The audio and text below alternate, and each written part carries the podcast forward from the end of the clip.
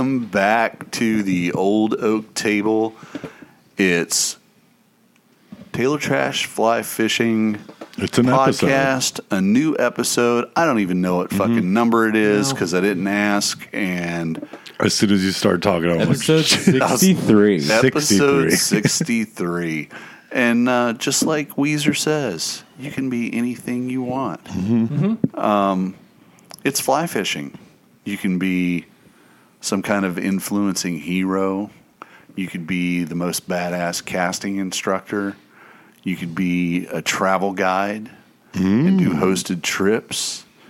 All you got to do is start that Instagram and you become what you want to be social media. Be social medias.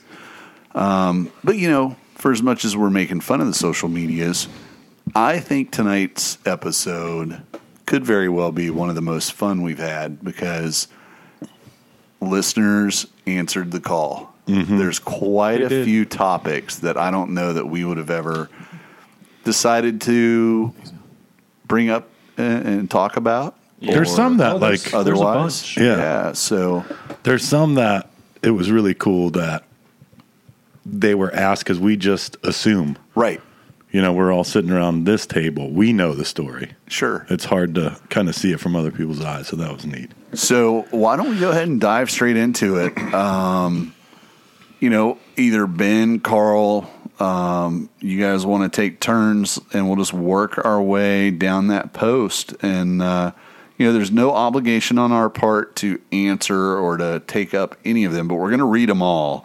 And uh, if we decide to kick it around a little bit, we will. If we don't, maybe we'll save it for a different episode. We're in a different mood or maybe it's just a gay question that we don't want to answer. Um, so, with that in mind, I'm trying to find that post so I can follow along. I I hate Instagram changes shit all the time. ridiculous. Buttons. Yeah. All right. Still the same. Um, this is a question that led to me having a question. Um, Scott Pant Cart Works says, "How about water etiquette, especially for kayakers who think they're so stealthy they can paddle right over the area you're fishing instead of going wide?" Just a thought. There's a little bit of uh, chatter after that. And the chatter's got me much more interested than the question. Yeah. The chatter is when y'all get your own house order, you can start putting paddlers on crat on blast with the hashtag boat on boat crime. And all I wanted to know was, Derek, man, what the fuck happened? Like, Well, and, and then actually, the original uh, question was brought up by somebody that does kayak. Right. So I, I thought it was pretty funny that it's a symbiotic circle of insanity, and I want to be in the middle. So Yeah, there's a LOL. I am a paddler. yeah. So I, I think we've we've talked about um, plastic hatches in the past, but uh, Soy powered. One word, don't. so I, I made some notes because you know that was one of the first uh, questions or topics that was brought up, and uh, the thing that springs to mind most quickly for me, obviously, because I, I opened the old iPhone and took a note or two. Um, kayakers, and I'm painting with a broad brush, and I am totally looking down my nose at you, and I'm going to say you're kind of like uh, the wannabe Tour de France bike club that uh, you know you're really quick to say we you need to share the road, share the road. But when I get behind you sons of bitches on my way to get somewhere that I have to be on time, and you guys are riding three abreast, um, not obeying any fucking traffic laws, uh, I'm ready to run you over like you're a BLM protest. Um, the, so the And- share the share the, the road curve, thing, baby. The share the road thing also means like share the stop sign. Right. Like we both have to stop Well, for it. and, and I always get Share the rules. I always get like flustered in trying to understand this whole share the road thing. Here in Florida, don't know about the rest of the states, but I'm sure it's pretty common now. Here in Florida, we spend tens of millions of dollars every year building bike paths mm-hmm. all the fuck over the state. I mean, there's actually literally a plan for a coast to coast East West Trail. east west Yeah. trail that you know like you could get on and and never get on a road never get on the highway and you could bike your silly ass as far as you want to go We also have really good, just like the biking like lane right on the right side of the road. but you know at what expense to the public where you know share the road share the expense. They don't pay gas tax you know they're out there for free and you know what? Hey if you're able to lobby and get that Free kind of fitting. stuff you know have at it. I guess you're winning. But uh So you know, that's that's, a- my thought is there's a lot of entitlement in that cycling community and i kind of see that same entitlement happening sometimes with kayakers. Um, case in point, if you're fishing Mosquito Lagoon, um, you and, and you've paid any attention, you know where some of the favorite launch areas are for kayakers. Um, there's a kayak launch at the CNS ramp. A lot of kayakers like to go down to parking lot five. Uh, I'm not sure if that's because they like old man wieners or if it's because there's an unimproved ramp where boats typically aren't, so they're able to get in and out of there pretty easy. But when they do launch there, they head south. Um, and there's some really good flats um, to the south of parking lot five. Um, historically, some of the greatest flats um, that we had in Mosquito Lagoon when the when the grass was still here. And um, Oh, and the big rental, of course, right, over at behind JB's. Yep. So there's a big Oh, concentration yes. through that area. So if you're in your skiff and you've You've just had enough. you've launched and you're you know you, you get down to a flat and you've got the sun at your back you're poling you're finding fish you're having a great morning. Well cns doesn't open until a certain time. So everybody's stacked up at that front gate waiting for the ranger to start taking money and letting them in. And lo and behold here they come storming and stumbling down the beachfront road till they get to parking lot five. They're slinging plastic. There's a flurry of paddles and they're headed south now you've been on the flat probably an hour hour and a half you've been working your way north like you should with the sun behind you so you can see there's no glare and here it comes. You can you can almost hear "Ride of the Valkyries," um, and and they're going into the sun. They can't see worth a shit. They're just slinging fucking gulp baits like they're having an epileptic seizure. And I was going to say the song like when the flying monkeys show up. You know what I'm talking about? yeah, yeah. what is that called? Toto and, uh, Kansas Wizard of no more. Oz. Wizard Yeah, of Oz, Wizard of Yeah. Oz, and and I think that they're empowered to behave that way sometimes because they think that because they're in a paddle craft that they're not disturbing you. But it, it goes beyond whether your watercraft makes very much noise or the impact of it. It's your behavior and what you're doing, and you you're ruining a shoreline that someone took the time and the effort to get to also by human power um, with a push pole. And uh, I don't know, man. Um, I think that there's probably a lot of opportunity in the kayaking space, the kayak fishing space, for uh, some education on what the appropriate distance is from another vessel, whether it's your buddy in a kayak. Um, if you and your buddy like to stay within shouting distance of each other, hey, cool. Um, but don't come paddling up to where I'm pulling a shoreline. You might not like uh, the result. the if you've ever noticed the groups pairs groups you know whatever Mm-hmm. are usually way worse. If usually if there's just one person uh paddling have their fishing gear whatever they're usually a fisher person man lady. Angler, or otherwise. Pretty gender non-specific, just an angler. an angler. That non-binary angler. Cis. that are there, si- yeah, cis. Um, angler that are there to fit. They're an angler first, Right. That happens to be on a kayak. That never is really a problem. You know, you bump into people Sure. once in a while, but um, it's usually the bright orange and yellow out paddling for the day. Reynolds, or you get the sticker still on it from Richard Sporting Goods. Right. Um, and and uh, that's a real nightmare. Like they're in, they're on top of you now. well, and and I get where you're going with it, and I can appreciate it. Like if we were to go, Because- we wouldn't do anything that we wouldn't have done. There you go. And that's that's where it comes in, and and really the focus of the question is, you know, etiquette. Um, keep your distance.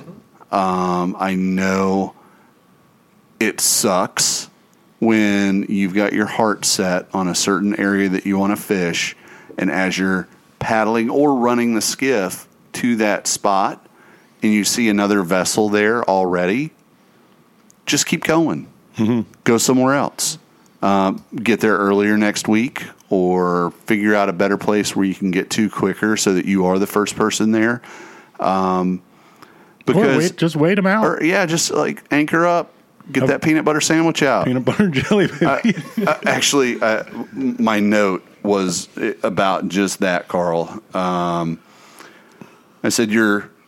My note to myself is, "Your neon torpedo isn't stealthy. If you beat me, so be it. If I'm there first, eat a Cliffs bar and keep paddling, you kook." you Cliffs bar. Yeah. and and that really is it. Eat a and, Teva sandal. and that Okay? actually and that actually applies to folks in skiffs as yeah. well.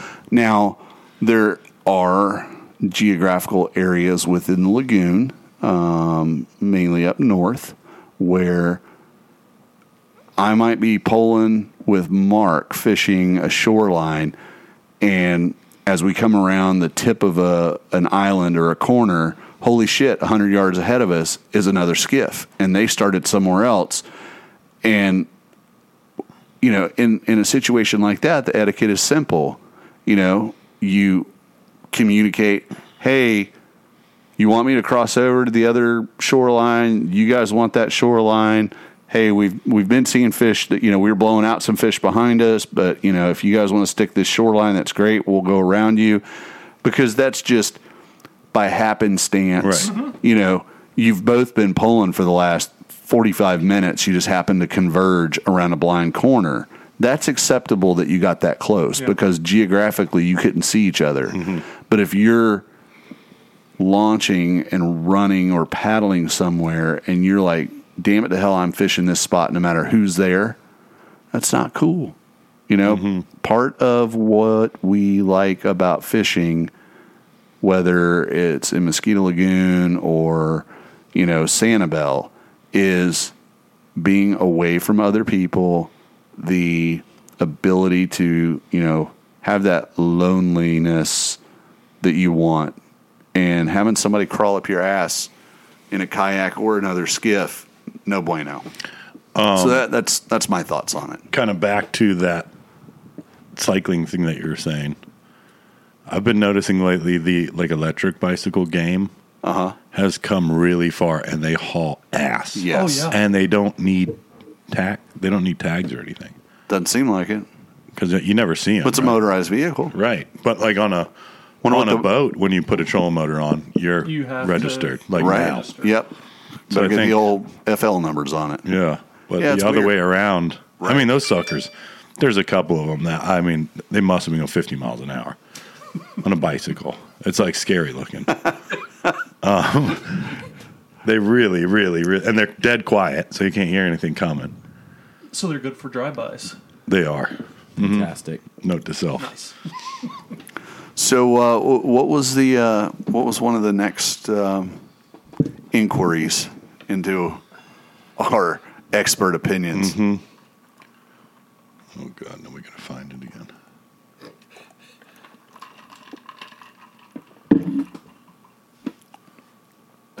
Favorite state and why it's Florida. DeSantis. Um. Freedom. Exactly. Favorite sports and teams. Sorry, buddy. Yeah, I mean, I mean, we can sum it up. Larry's a Vol. I'm a Gator.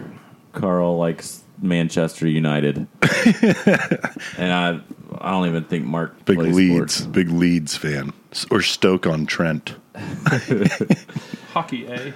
Hockey A. Eh? Yeah, Ted's definitely a fan of Montego Bay's hockey club, and that's all we got. Uh, some insight on the freshwater fly fishing aspect of Florida. speaking of the microphone, sorry, fly fishing, the freshwater fly fishing aspect of Florida, and how conservation and angling opportunities are along that front. So I can speak on this a little bit with Yeah. my Google Maps fishing. Okay. that I do lately. yep. Conservation stuff, I don't know. Don't Uh, litter. most of these are like DOT ponds. I'm not going anywhere like Yeah, um, conservation wise, um, I think the same things apply that you know we have dealing with in the estuary. Um, the more people you have living in Florida um, or wherever you live that are beholden to a perfectly manicured lawn, um, they end up putting too much fertilizer on. Fertilizer gets washed into the watershed, and you end up with really high nitrogen phosphate levels in the water. It feeds algae. The water looks like ass, and it's not healthy. Um, there's a certain group of folks that uh, like to get you know really hopped up about um, the use of like products like Roundup, and they think that that might be causing some kind of issue. I know that there were alarm bells rung on the St. Johns River about uh, chemical application for non-indigenous invasive species of grass and such that the state's trying to control, and allegedly um, it had caused a huge turtle kill. Um, truth and fact, after they went around and collected up the some of the dead turtles, they found out that there was like an actual disease. Yep. that, Tur- it was uh, just a turtle gang fight. yeah, pretty Right, much. right. ISIS. Right. But uh, yeah, I mean, Carl Carl likes he's got a pretty cool game that he's doing on uh, the freshwater side of things Yeah. currently. Where And it, it is pretty wild to see. These are, for the most, I wouldn't even call them lakes. I mean, they're pond, Retention they're ponds, yeah. just pond fishing. It's finding them, just find them on Google Maps, and it doesn't take long. I mean, even if you're somewhere you've just absolutely never been anywhere, um, you can figure out. You know, the first pond you find fish in, mm-hmm. you know where that is the next time you go. Right. So then you can start really stringing the good ones together or leaving some out or whatever. Um, so super easy. Uh, pull up your feet from the car. All your stuff's there. Your fly box is there. There's no hiking anywhere for the most part. Um, I haven't really been anywhere where it's like people's backyards or right, more like stuff. park and stuff like yeah, that. yeah, just side of the road stuff. Like the the DOT ponds have kind of just because there's nobody there and it's not a business and there's no like no parking signs. It's really easy just to. That's kind of my game. Mm-hmm. Dip in and go. Um, they're not connected to anything. There's usually not a lot going on around them, and a lot of them are really clean. Yeah, Really, really clean, really nice. Well, I have I've been here in the Taylor Park uh, 15 years, and um, when I first got the place here, I'm in what would be considered phase one of the development, and phase two had just started. Um, there's some pretty good ponds over in phase two, um, bigger ponds and phase three has now been started. And it's been interesting over the last 15 years to see because more and more people have homes in the neighborhood. Mm-hmm. The water quality in the pond directly behind my house, it used to be clear, like gin clear year round. Mm-hmm. It's nasty back there right now. Just more uh, like finished, normal, like nice grass. Yeah. So I don't know, maybe spraying, maybe not. Some of these people, Yeah. Oh, there's, uh. I see the, you know, TruGreen. the true green guys all in here all the time. But um, you know, I fished today. Um, grabbed the fly rod, just went for a long walk, hit some of the ponds, and one of the one of the cool things about the freshwater aspect here in my neighborhood is there's a lot of bass, uh, tons of little guys, uh, but also some pretty trophy sized fish. Um, my best on fly is eight and a half pounder, um, caught right here behind the house. Um, I've seen ten pounders caught in the neighborhood, um, and with with the water quality in most of the ponds, like Carl was saying, it's typically pretty good. It's usually pretty clear. Um, you can actually sight fish a lot of the bass, and uh, if I go out and get my ass kicked on the lagoon, um, sometimes I come back and just lick my wounds and complain a lot. Um, but there's other times where I get back and I've got enough time. It's like the day saver. Um, put off, you know, washing the skiff, grab a fly rod, still got the same clouser on it that I was throwing at redfish, and walk out back and catch half a dozen, you know, three to four pound bass, and it saves the day. Yeah, you feel good about yourself. And that, for a lot of people, I, I would I would imagine, especially I don't know, traveling people, delivery people, you know, working all over the state, it could be the only way you're going to fish that day or Yeah. that week. You know, if if you're busy and um, where summertime leaves a little bit of time in the afternoon that's still light. Do you really want to hook up to the boat? Do you really want to screw around with the ramp? When in that time you could already catch a fish and Well, I can tell you, go to the grocery store or whatever. you know, I don't travel as much anymore for work, but uh, when I traveled more, uh, especially around the state of Florida, I would usually keep a fly rod in the truck. And after I checked into the hotel, I would open up, get on the internet, and, you know, check out Google. Hey, where is, is there, is there a park nearby? Are there pond, you know, are there retention ponds around the, you know, hotel?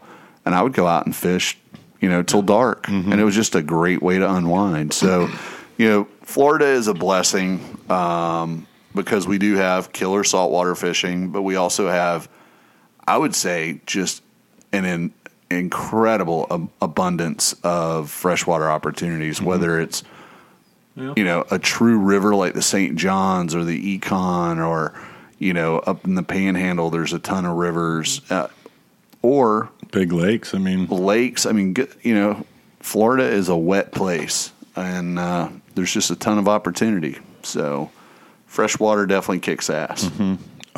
I would say next next on my list. I mean, I'll get more into it, I'm sure, and and find more, and always kind of change my pattern of of ponds that I'm going to. But I'd like to like more panfish stuff, like kind of branch my species out. Yeah. Here's I, I want to stay on bass for a second. Sure. There's actually, um, I want to. I think it's called Tenoroc. Um, it's down in Polk County, and it's either it's like between Winter Haven and Lakeland. It's an old phosphate mine complex where they've done um, they've remediated. That's what they call it. When they're, Oh, they're- they're, they're done, done with, with the it. Mm-hmm. mining, they remediate it. Well, some of the lakes in the, the they're like huge dredge holes, basically, where they've Right. they've dug out all this phosphate material. Um, the Tenoroc complex is actually managed by FWC as a research facility for FWC on bass management. And there's one or two of them that I think you can use like a boat with an outboard on, but most of them are like your, your you know, canoe, kayak. But they're super deep and supposedly there's just like some monster bass Oh, and like that- that's on my list of Yeah. like wanting to go and check that out um, just like um, there's a couple of stormwater treatment areas down south of where Ben lives. One of them just recently opened. I mean, the state spent several million dollars digging out what used to be a turf farm, like for turf grass, and they bought it and then they excavated it, and knowing that it was going to be a stormwater holding area to clean the stormwater before it went back into the St. John's, they knew that they also wanted to make it good for recreational fishing. So, like, they actually designed and made the topography under the water like good for bass habitat and stuff. And uh, I've heard really good reports out of that. i've fished them a couple times. They're pretty fun. Really good. a buddy of the show, Rob, that lives down in Islamorada, um, talked to me this spring. He fished um, the area that's the stormwater treatment um, area or the Lake Okeechobee storm or water treatment area that eventually will be filling the EAA reservoir because there's portions of that that's already built. Um, how it happened without anybody being around a pound on the table is Right. debatable, but it already exists. Are you Um, saying no captains got paid first? No, Weird. weird. Um, so it's to the east of that uh, EAA uh, spot that's actually a quarry that's been quarried out. Mm-hmm. Um, and it does its job. The water that comes in there, there's a lot of submerged vegetation that's absorbing nutrients, and it's like super clean, clear water. He fished it a bunch this spring, and he said it was just unbelievable the amount of bass that you mm-hmm. could see cast to just fish, it, it- just amazing. And it's like right off of Highway 27. Um, hmm. You pull in, you throw your boat in, and there's like hundreds or thousands of acres. And so that's that exists now. You're going to get the EAA reservoir that they're digging, you know, finish. It's already been dug. It was a quarry, but they're like, you know, kind of Yeah, yeah. reshaping it and opening up, you know, some some of the area that you know was just Right. overburdened or whatever. But then there's going to be another area that mirrors that to the west of it. So you're going to have this complex of just insane fishing. Mm-hmm. So, um, yeah, tons of freshwater stuff. Oh yeah. Yeah. Yeah, till you're blue in the face. We were just talking about friends of yours, Mark, that were down peacock fishing and and doing the South Florida gig. Yeah. Have any of you guys ever fished the Peace River? Num- No, but I drove over it the other day. Okay, so Yeah. the Peace, Look the, for dinosaur bones. Well, that's Yeah. what I was going to say. Is like um, the Peace River is really good for fishing, and it runs all the way down. And I believe it comes out Port Charlotte. Port Charlotte area. So it's one of those rivers where you could start in the upper reaches catching bass and bluegill and gar, and you know work yourself down and start catching snook and then redfish. You know, so there's like this intertidal region where one cast could be a bass, the other cast could be a redfish, could Right. be so. That's kind of on the bucket list too. Plus, on top of it, for whatever reason, there's like just a trove of fossilized megalodon, teeth. Um, uh, Justin Forrest, that does our website, he sent me an article just last week or the week before. A couple of uh, middle school science teachers um, know of you know how many you know fossils have been found in there, or whatever. Right. They found a fucking mastodon Yeah. femur. I was going to ask you if you saw that. Yeah, and it's like some kind of crazy like South American mastodon. Yeah. So it, it, you know, it's like kind of a subspecies or whatever. But think about it: billions of years ago, There was an elephant. there was a hairy elephant Right. wandering around Florida. You know, Thinking, fuck, it's hot. yeah, Yeah. Let me shed this skin. Yeah. All right, next topic. There was a DIY oh, there was. Yep. fish and trip thing in there. Uh, Where'd it go?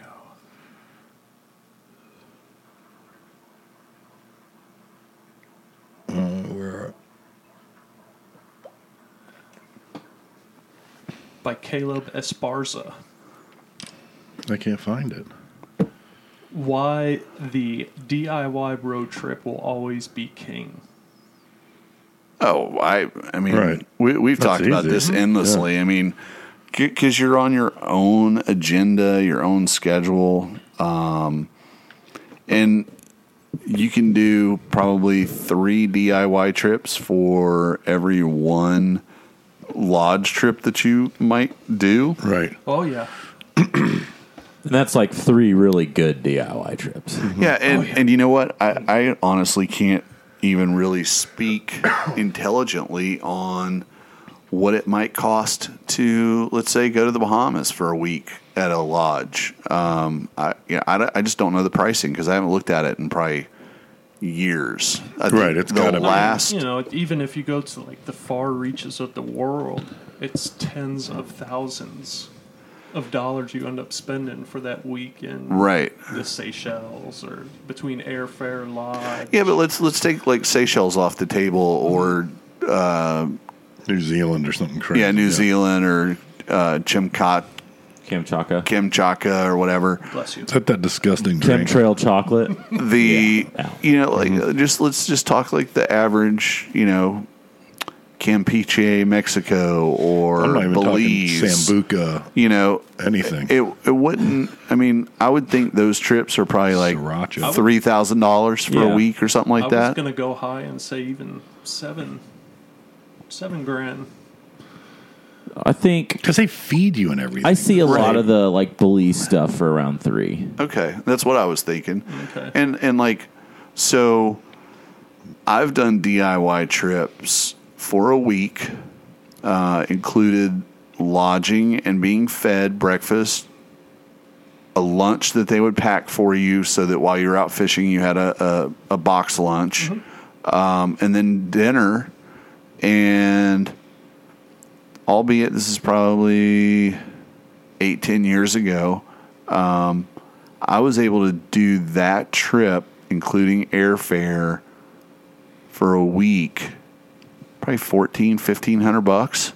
Yeah. And that's because I found the the hotel where I could stay where they would, you know, it's kind of like you're at a lodge, but there's no there's no guides. You're Right. gonna you're gonna go fish mm-hmm. on your own, and you're gonna rent a car from one of the residents that lives on the island. That's like, yeah, I'll give up my car for eighty bucks a day for Right. a week. for a Daihatsu charade. Yeah, Well, it was just last weekend. Our northernmost friends were talking about guys that go and drop 10, 11 grand. Oh yeah, Yeah. yeah, Oh, yeah. like That's what I was the the say. Alaska lodge Yeah. deal. Mm-hmm. Um, yeah, that's Right. seven to ten grand for a week, and you know because of COVID, they already know that there's some of their clients that are doing two weeks back to mm-hmm. back to mm-hmm. ca- to do double up catch up. So somebody's twenty grand per person in their party, and they're like bringing four and five people. I mean, That's that- a lot of gas in like your own car, your own boat. Yeah. a lot of shitty motel rooms or campsites or Right. what. I mean, if you want to get really down and dirty, shh, with like tents or these, you know, they have those. I'm not talking about the really fancy ones. They have basically truck toppers. Yeah. but they're made out of canvas material. Yeah. Put your airbed in Yeah. the back. Unless it's real, real summertime, you could do a lot of stuff in Florida. Oh, yeah. well, uh, you a know, lot of, for nothing because that'll park in the boat ramp. and I don't want lot. I don't want this to come off the wrong way because it was DIY, but it was like high end DIY. Right, right. Only because like sleeping indoors. only no, it was only because of how we got there, uh, and we were fortunate. So one of the last trips, and it's actually funny that we're talking about it because it was over uh, Mother's Day weekend. Uh, we made plans. We looked at the tides. We were like fucking, you know, hey, we want to go on May, blah blah blah, and uh, you know, we got total kitchen pass approval until like two weeks out, and then all the women folk were like, "Wait a 2nd I had two of those this weekend. you're for- you're yeah. going to the Bahamas on Mother's Day weekend. WTF? To which we all responded, "You're not my mother." right. Should check the calendar. so we flew down to um, South Andros into Congo Town, and we rented a VRBO, a little house that was affordable. It was right on across a dirt road from a beach. Uh, we had a rental car uh, for the. Uh, this was a four day trip. It wasn't a full week. Um, the airplane that we borrowed, um, all we had to do was pay for the fuel that we used. So between fuel, renting the car, renting the house, and then we basically figured out where you know we Google we Googled it. We looked at the Google Maps and said mm, that looks like a bonefish flat. That looks like a bonefish flat. Right off the road. Right off the road. Okay, yep. So when we were there, um, just so happened that there was um, one of the lodges that um, is still operating down there. Um, one of the fly fishing magazines had done a hosted trip that same weekend. So when we flew in, it was the end of their week. They would they would be there and depart the same day we did, but we just got there, you know, the very end of the week. We did Friday, Saturday, Sunday, flew home Sunday evening. And it was interesting because, you know, other than the fact that we flew there, it was a pretty pedestrian trip. Uh, here we are, you know, shacked up in a VRBO. We're just going to the little local bars to eat dinner, you know, fending for ourselves. And they're staying at this lodge probably for about six grand for a week uh, on the higher end of things at this lodge. You know, they've got all the beer they can drink. They're getting, you know, a chef that's cooking them meals and all this. Well, we are at the bar that's right beside where they launch their skiffs to run out to the west side to fish every day. And that's that's the one thing we couldn't do. We didn't have access to the west side, and that's like where the quote unquote best bone fishing is. But we found plenty of bonefish over on the east side doing what we were doing and had a fucking blast doing it. So we're at this bar and it's like it is the classic Bahamian bar. Dirt floor, um, you know, dude fucking slinging beers from behind the bar, you know, and as we're drinking, a car pulls up and dude hops out and he's one of the guides from that lodge. And he sees us and he's like, So you guys here bone fishing? We're like, Yeah, man. He's like, Who you all fishing with? We're like, uh, by ourselves. You don't have a guide? Nah, nah, we're just walking in, walk wade. And he's like, Oh, that's cool, man. That's really cool. He's like, "Y- You should come with me and we'll go back and meet the fellas. And we're like, not quite sure who the fellas were, mm-hmm. but we all like kind of like had a little powwow. We're like, we're either about to be murdered or we're going to go meet some of the fellas. I don't know whether we're going to meet some of the Bahamian guys, what we're doing, but fuck it, let's follow them. What do they call that in aviation? Leaning into the spin. right. yeah, yeah, yeah, yeah, yeah. So so we pile into our rental car and we follow Corey and we're bumpity bump on the Bahamian highway up to the uh, couple miles up. And as we're turning in we're like holy shit he's taking us to the lodge. And uh, you know it's gated and the gate swings open. We all drive in. And even though it's the Bahamas close your eyes and imagine if you will an old western town with tumbleweeds.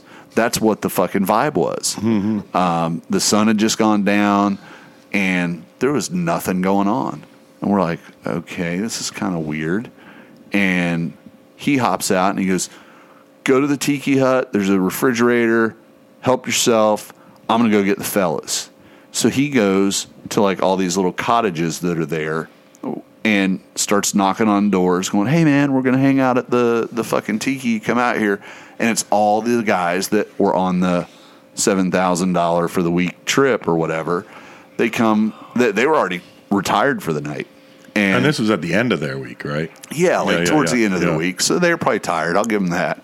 But they come out to the tiki bar and, you know, everybody's getting introduced and whatnot. And they're like, so w- what lodge are you guys staying at? And we're like, oh, no, no, we're not staying at a lodge. We're staying up this, uh, about five miles up the island at a little VRBO, just a little house right on the beach. No shit. Where are you guys fishing? um, well, we fished here, here, here, there, blah, blah, blah. They're like, are, are you guys seeing? Fi-? Oh yeah, fuck yeah, yeah. We're, I mean, we're not like slaying it, but we're having a good time, you know. And they're like, so what? Where, where did Corey find? well, We were at the bar. at the bar? Yeah, yeah, right there where you guys launch in the mornings. That little bar.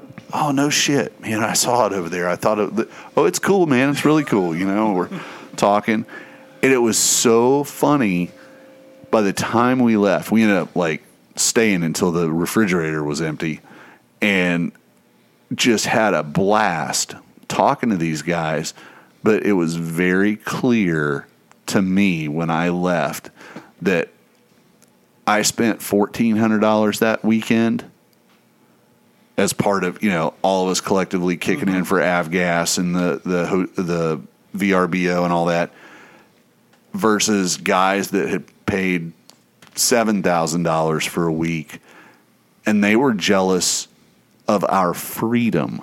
Mm-hmm. Because it was mind blowing to them that we had fished from like five o'clock to seven o'clock to just when the sun was getting ready to go down, and they only got to fish from the time they're told get on the boat till the time that the guide goes, "Man, we got to get back. Uh, dinner is going to be served at whatever mm-hmm. time," and th- they kind of had this epiphany of there's tons of all this extra time on both sides of this mm-hmm.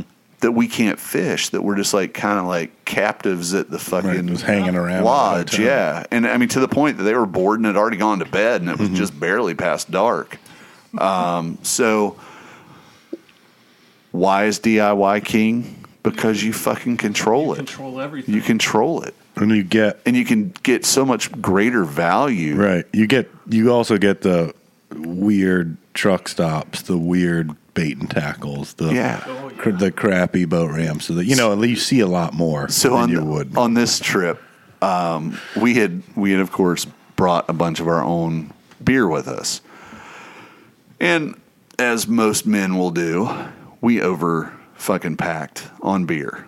So when Sunday morning rolled around, we knew that we were going to be packing up and leaving, you know, late in the afternoon to get back.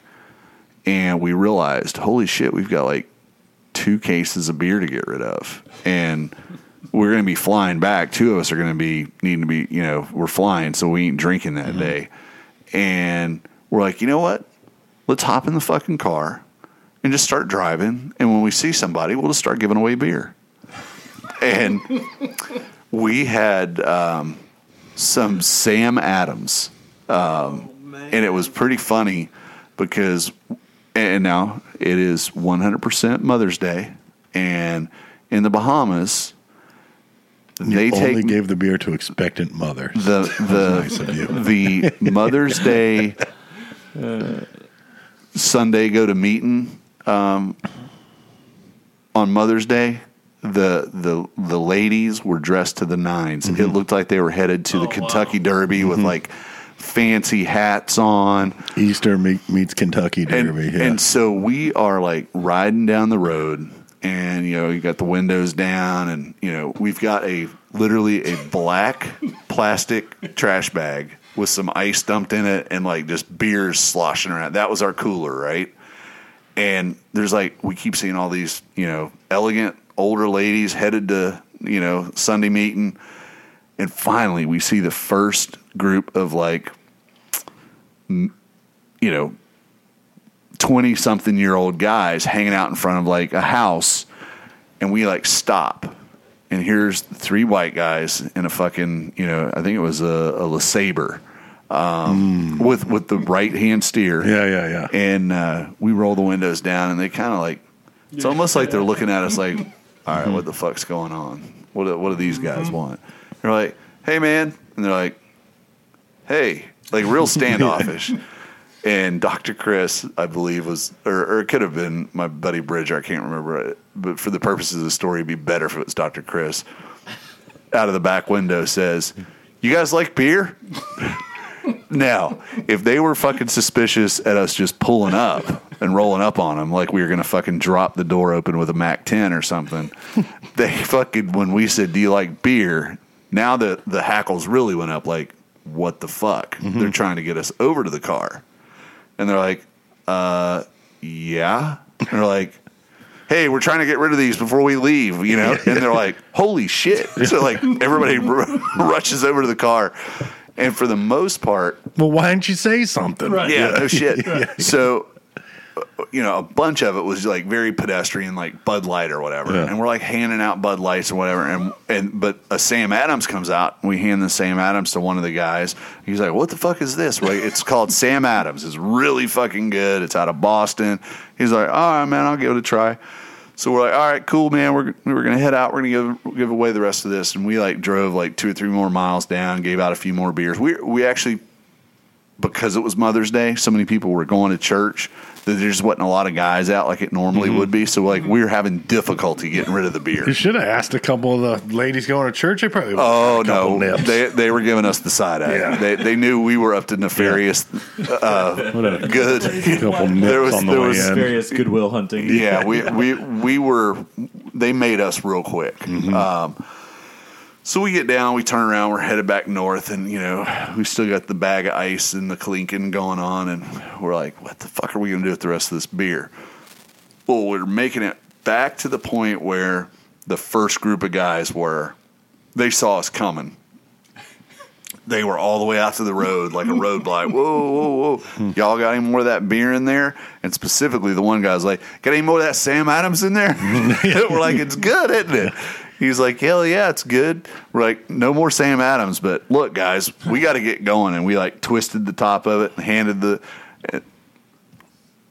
It's just uh, you know, fucking good old fashioned diplomacy, man, and. uh that's why DIY fucking kicks ass. Yeah, you know, yeah. you get to meet people, have fun, do shit that you normally don't do.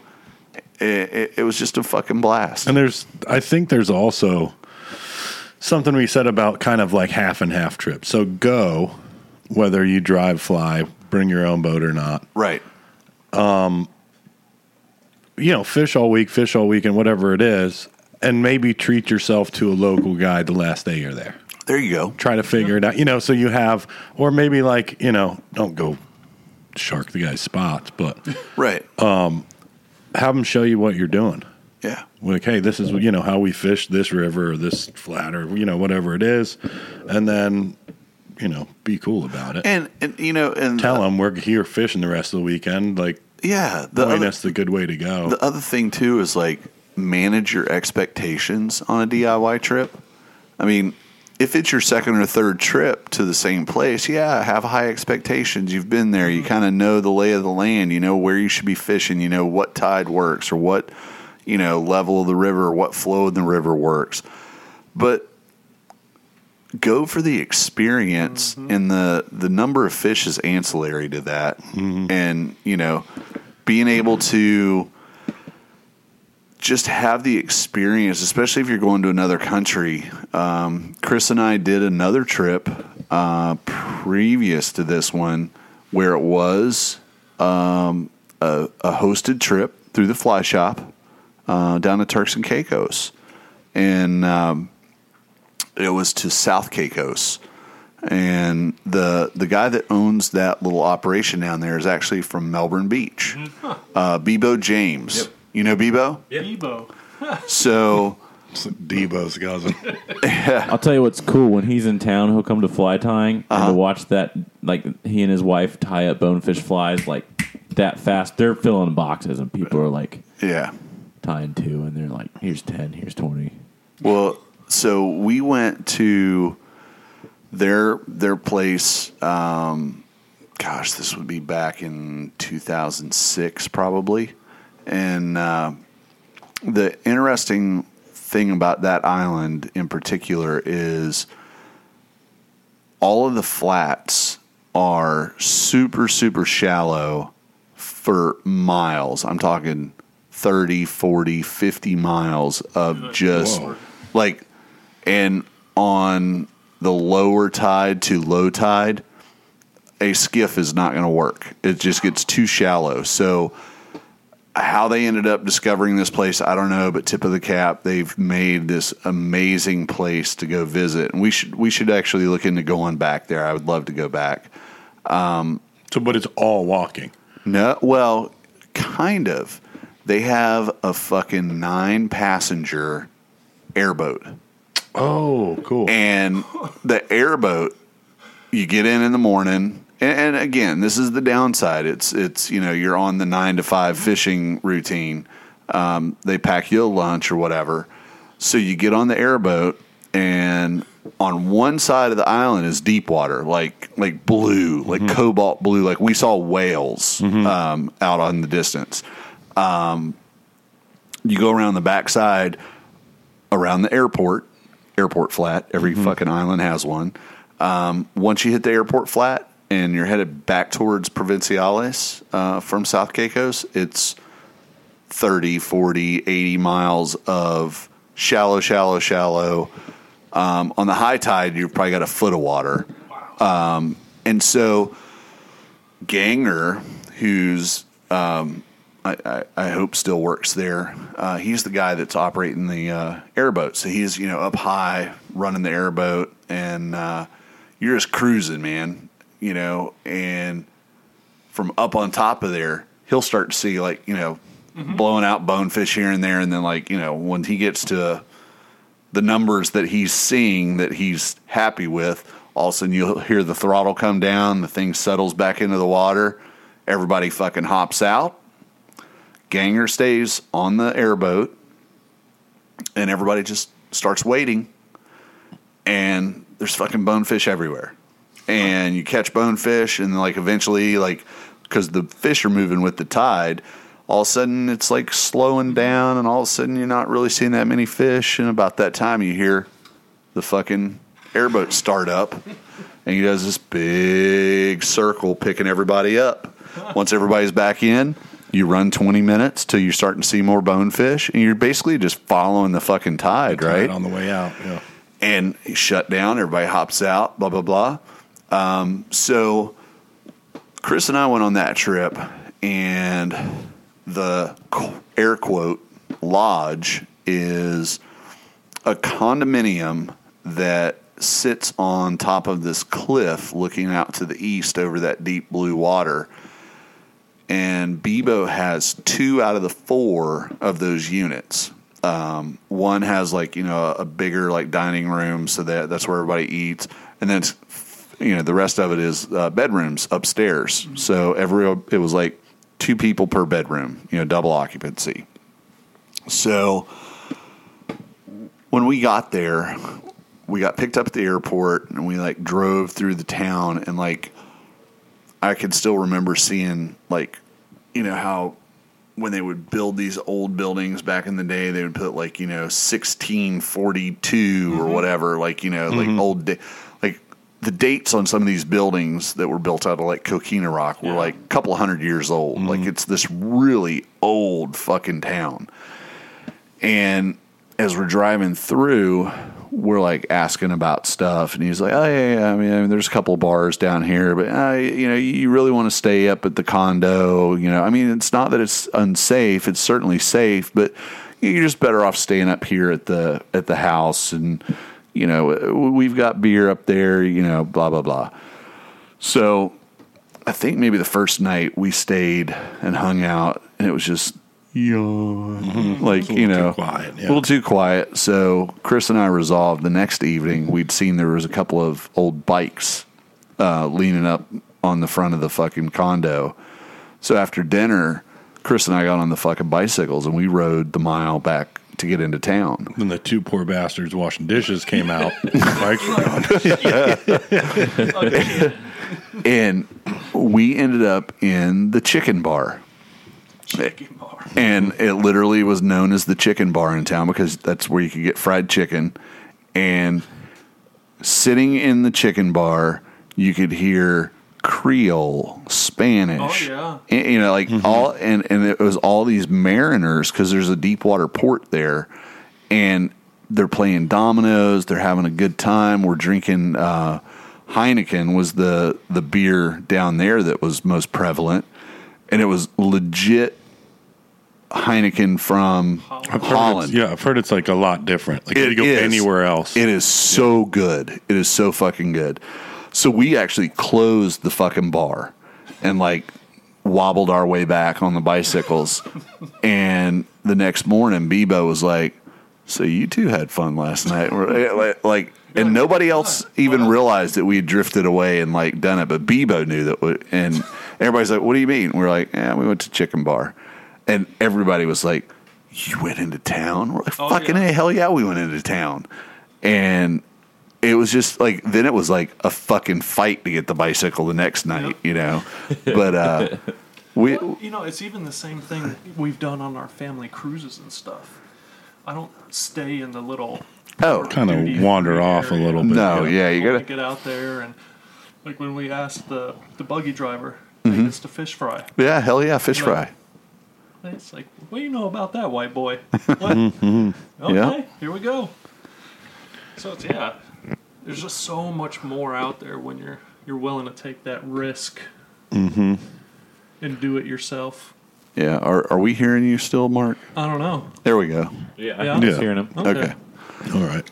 Um, I you know I could talk and tell stories on Oh, yeah. DIY shit forever. I just uh, the accomplishment too is a lot cooler. Yeah, for Like sure. one fish by yourself is definitely way cool. Like as cool as you know- twenty with somebody that knows where they're all at. I- Is there such a thing as like lodges and yeah, I guess there is for like uh, you know like for just out west, Colorado, you know, Wyoming, Montana. Obviously there are or, you know or you're booking a guide or whatever. But I mean, Ben Sittig and I, um, you know, we met because we did a DIY trip. Uh, I was supposed to be doing it with Scott Wells, and Scott's kid got sick, ended up in the hospital with pneumonia, and to Ben's credit, you know, Ben was like, dude, take a deep breath. I know Scott's not going to be able to go, but you know what? Instead of going to Wyoming the way I was planning on going, I'll drive to the fucking Denver airport and get you. You can ride with me. I'll get you back to the airport. And I mean, the first night, you know, after he picked me up, we drove and drove and drove. And like, we drove through the fucking night and got to where we were supposed to meet some guys for our first float of the trip. And we literally got in the back of his fucking Subaru and slept at the boat ramp in the back of the fucking Subaru, you know? Mm-hmm. And I mean, it, it's just like the stories and the experiences you'll get DIY are so much better Oh, than yeah. anything. Because if, if a problem pops up, um, Chris and I were in Mayaguana, and to this day, it cracks me up because I feel like I was watching um, a, a cartoon when it happened. Um, we the roads in the Bahamas, especially the really far out family islands, are horrid. They're I mm-hmm. mean just terrible roads. And we were in a rented fucking pickup truck, and we had fished the flat the furthest from the fucking lodge that you could get on the island. And as we're coming back out, both of us like kind of like Chris was driving, I was I was in the passenger side, and we kind of both like looked at each other at the same time and said, "Do you smell gas?" and we're like, "Fuck, dude, I smell gas, like raw gasoline." And I was like, "What does the fucking fuel gauge say?" Because that that was like the big deal is like don't run out of fucking gas, like you know, because there's nobody coming. There ain't AAA there, mm-hmm. and Chris is like, "Oh, it's it's you know, I it's fine, I think." And I'm like, "Keep your eye on the fight. Like, it's something's wrong." And it was like a wily coyote fucking cartoon. Chris looks up in the fucking rear view mirror and he goes, "Dude, I'm not sure if this is really what I'm thinking I'm seeing, but look out the back. I swear to God, there's a trail of gasoline on the road behind us." And I like turn around and look, and there's like a wet line coming out of the back of the fucking truck, like disappearing all- you know, down the road. So I'm like, all right, stop. Let's see what the fuck's going on. We stop, and the gas line coming out of the gas tank comes up, and there's like almost like a quick connect that mm-hmm. has like a retainer clip. That retainer clip, because the road was so fucking bad, had busted loose and I had to climb underneath there and reach up and get that back together and get the retaining clip on there to stop the gas leak. And we're like, all right, what do you think? Do we go back to the fucking hotel and get a different car, or do you think we're good? Back down, both of us looking at each other from across the, the truck, looking up under. It's not dripping. No, no, it's not dripping. Fuck it, let's fish. Yep. You know, I mean, but it's like, you know, You don't get that. you bush fix shit. You know, it's like it's Yeah. just, uh, dude, it's a whole nother level of like fucking experience. Oh, it is. And that first fish feels a lot better. Yeah, And you got a little gas on your hands. that's right. so, that line co- comes to your fingers smoother. Oh yeah. You got a little gas on there. so uh, I think we've probably uh, expressed the uh, same sentiment as the whoever made that comment. Why is DIY always the best? Fuck, Yes. because it is. Hmm. What else we got, Ben? Um, this one says, "I like the Vice Grip Garage reference to cold snacks. I wouldn't mind hearing a Lagoon update." Hmm. Hmm. Still sucks. Still sucks. Right, Tell your tell your friends. Sorry. Wish we had better news. Um, what trips have y'all got planned for the coming Oh, that was years? one, yeah. Who's leaving Florida for a few days in search of smallmouth, trout, muskie, and more? So why don't we take a break? Let's and take a break. One. Okay, when we come So back, let's do, back. as a personal idea. reminder, um, note to self. Personal point of privilege. right. Personal point of privilege. Um, trips and events Okay. oh yeah, for the year, you know, or Okay. for what we know so far. yeah, So, for sure. yeah. Cool. All right. Well, we will be right back.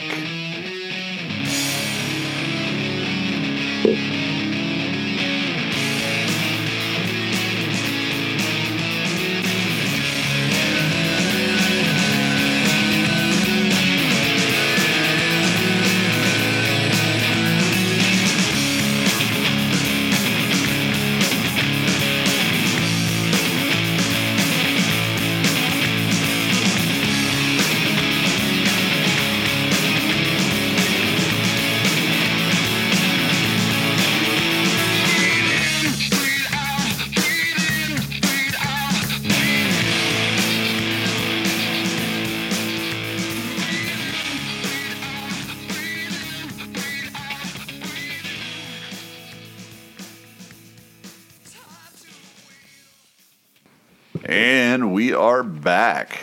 And I think the last topic was uh, who has plans for the year. Um, specifically, it was, you know, like a fishing trip. So we're going to cover what we have planned for travel to fish, as well as take the opportunity to talk about upcoming Taylor Trash events.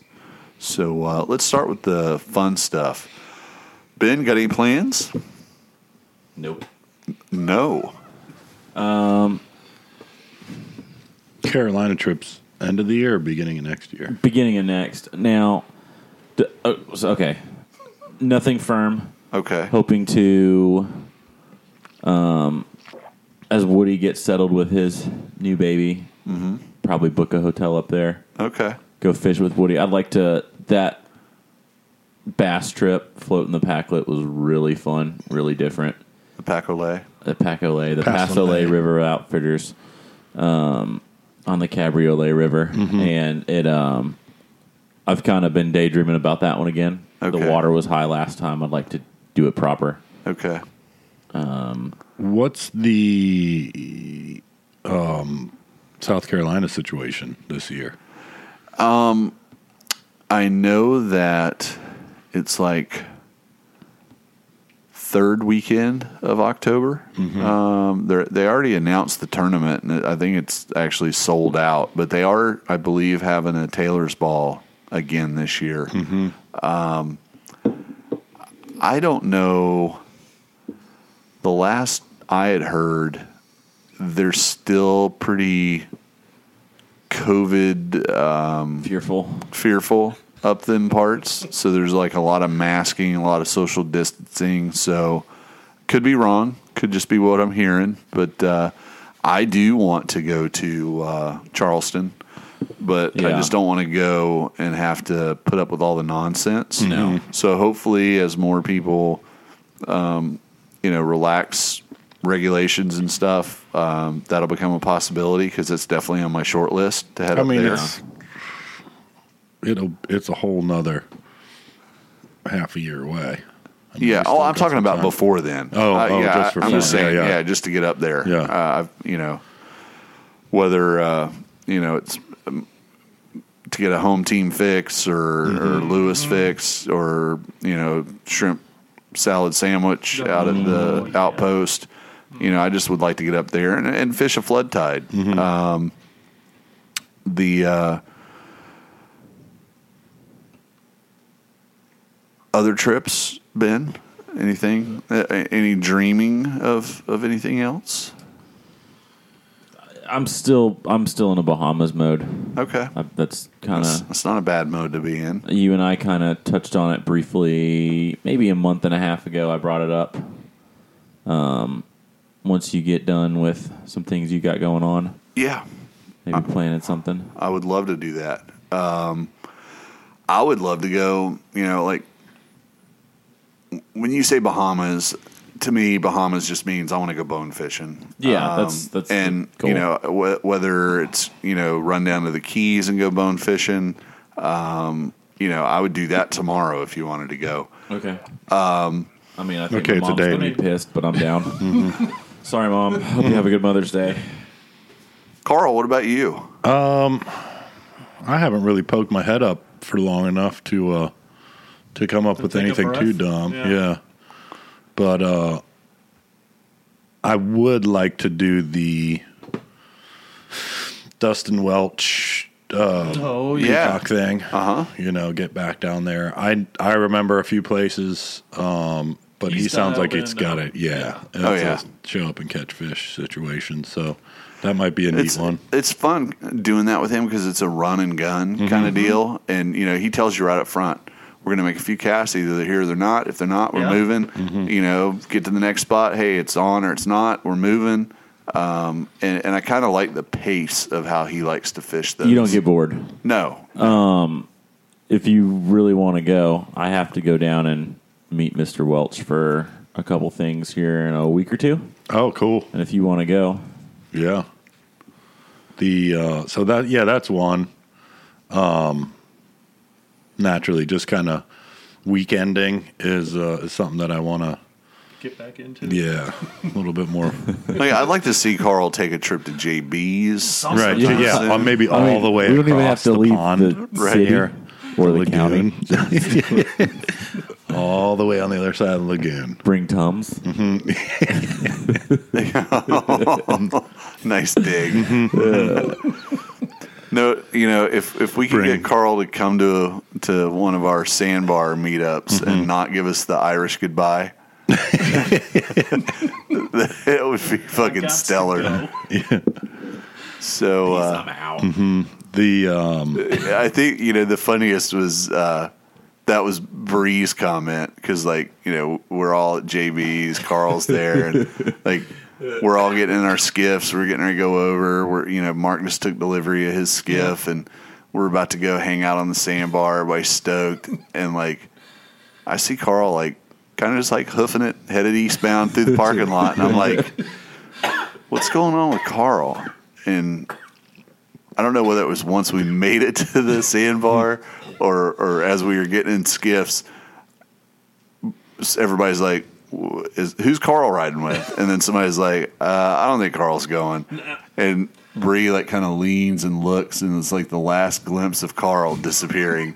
She's like, "I think he just gave us the Irish goodbye." I was like, "Oh shit." we get to the sandbar, and Blake's like, "No, no, no. He's just gonna run to CVS. He's gonna be back." And Wilds goes, "I'll put money on it. He ain't coming back." He's, he's going to CVS to get smokes. They, they don't sell them anymore. Get your story straight. Walgreens. You're going to 7 Eleven up by 27th. Um, the, the idea of traveling, um, now that, you know, a lot of the regulations are kind of chilling out a little bit. It's getting like more exciting. Yeah. Like I, I do want to get like the all clear, mm-hmm. like just mm-hmm. go do whatever you want kind of thing. Not like because it is pretty wild that like how we do it in Florida. Uh huh. Not everybody's like this. No. right. No. Yeah, in- exactly. Us in, us in Texas. Mm-hmm. yeah. yeah, Yeah. It's and it's pretty easy to like forget because I mean I'll still there's businesses still they're like hey you mind I mean, You know make what mean? America Florida again. hundred percent. So, And, uh, you know, my my wish list um, for 2021 is, uh, and I've been, I'm, I feel like a fucking broken record because I've said it so many I thought I was times. Uh, I'm just trying to get home to Tennessee, man. Mm-hmm. Just trying to get home to Tennessee. Might be a hope- hay truck headed that way. Hopefully, on a uh, ride. they're like, hey, there's a hayseed. Get on this truck. The Tennessee ones rough because I feel like each weekend when I show up to your house on Friday, I'm like, I bet I could push the right button and I could be like, next weekend we're like driving up somewhere or flying. Mm-hmm. But um, your schedule's been crazy enough. Well, that's. the- I mean, you know, I'd go tomorrow if I, but mm-hmm. unfortunately, I, I have a schedule that I have to keep, and uh, you know, the last time I was talking to one of the doctors, they were like, you know, so how you how you feeling? How you hanging in there? How are things going? And I was like, everything's fucking peachy keen. I said, but I'm just fucking appointmented out. Yeah. Like, you know, every fucking time I think I get to one of your all's finish lines, and I do, you already have something else for me to fucking do. And I understand what, you know, the gravity of the situation and the treatments necessary and, you know, all that. But I just need a fucking break. Mm-hmm. You know, like every time I'm like, I, I set my eyes on the target, I'm like, cool. This is my last chemo treatment. When I'm done with that, I'll be able to go to Tennessee for a week or so. And then, ding, I look at my portal app and it's like, oh, you have an appointment for this, you have an appointment for that. And, you know, at the end of the day, they're important. Um, Yeah. But I actually got confirmation from them. They're like, okay, we get it. You know, let's get through this next phase and you'll have like probably a month to go fuck off if you want to. So that's my plan is um, middle of June, go up, and that'll be a great time. Um, weather will be beautiful. Um, should be able to bum a few rides in some drift boats. Um, get up there, fish a little bit, play catch up with uh, you know having been gone for a year, so probably going to run the tractor in the bush hog a bunch. Um, Got to run some fence. Going to try to get some cattle on uh, part of the property to alleviate the need for the bush hog um, on the on Nature's the on the regular. That's right. Um, so outside of that, doing a little Charleston action. Um, I am going to be um, in Jacksonville for the better part of the next month, uh, Monday to Friday.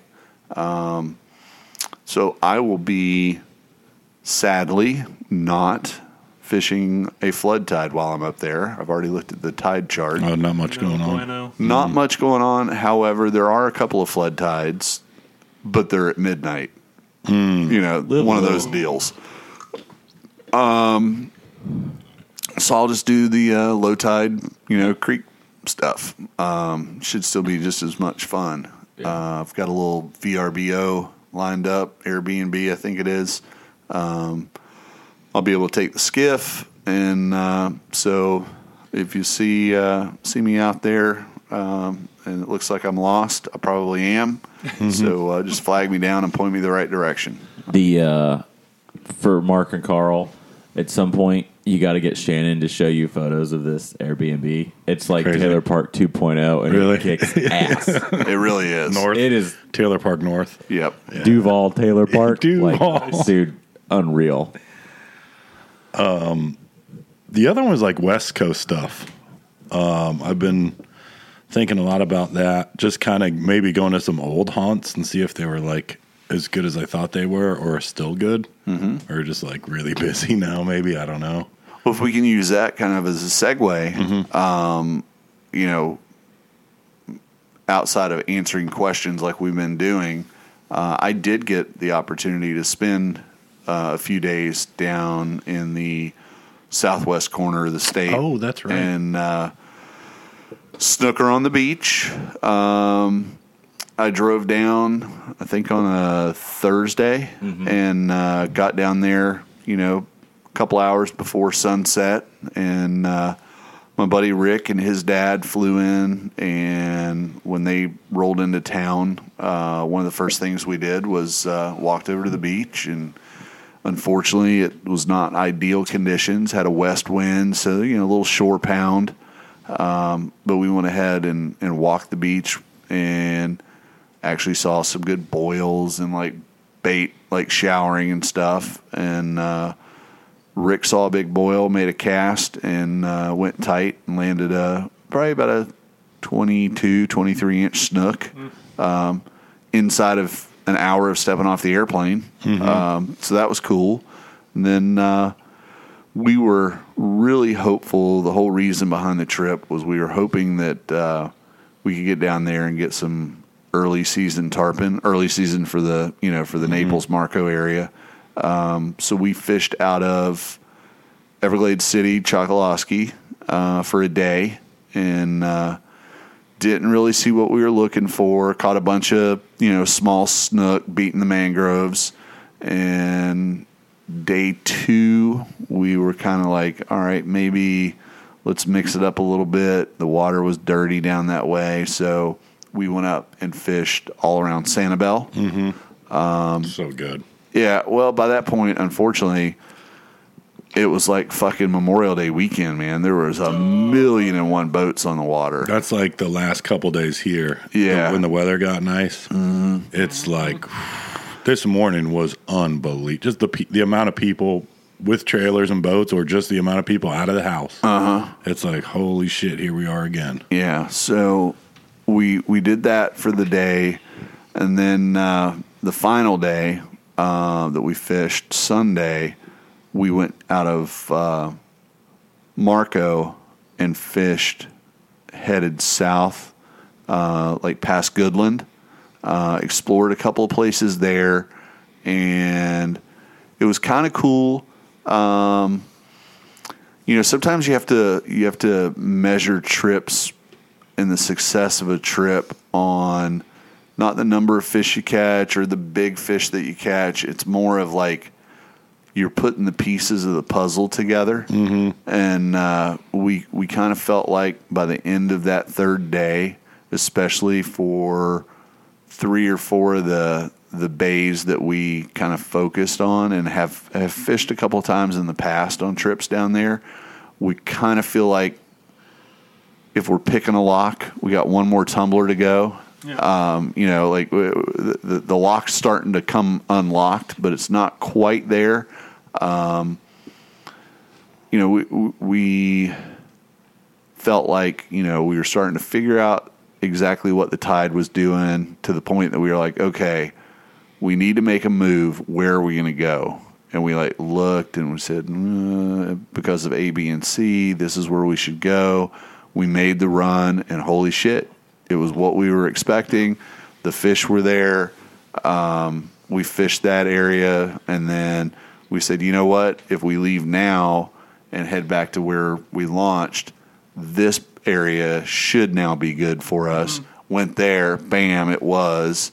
So kind of kind of getting to the point where we f- we're feeling better about that area. Right. Um, and I mean, both of us combined have only fished it, you know, less than, you know, fingers on one hand. So uh, that was kind of cool. Um, so if you do, like, I really do want to go do more beach snook fishing. So if there's ever a day where you want somebody to ride shotgun over there with you, Yeah. split gas, I'll go over there.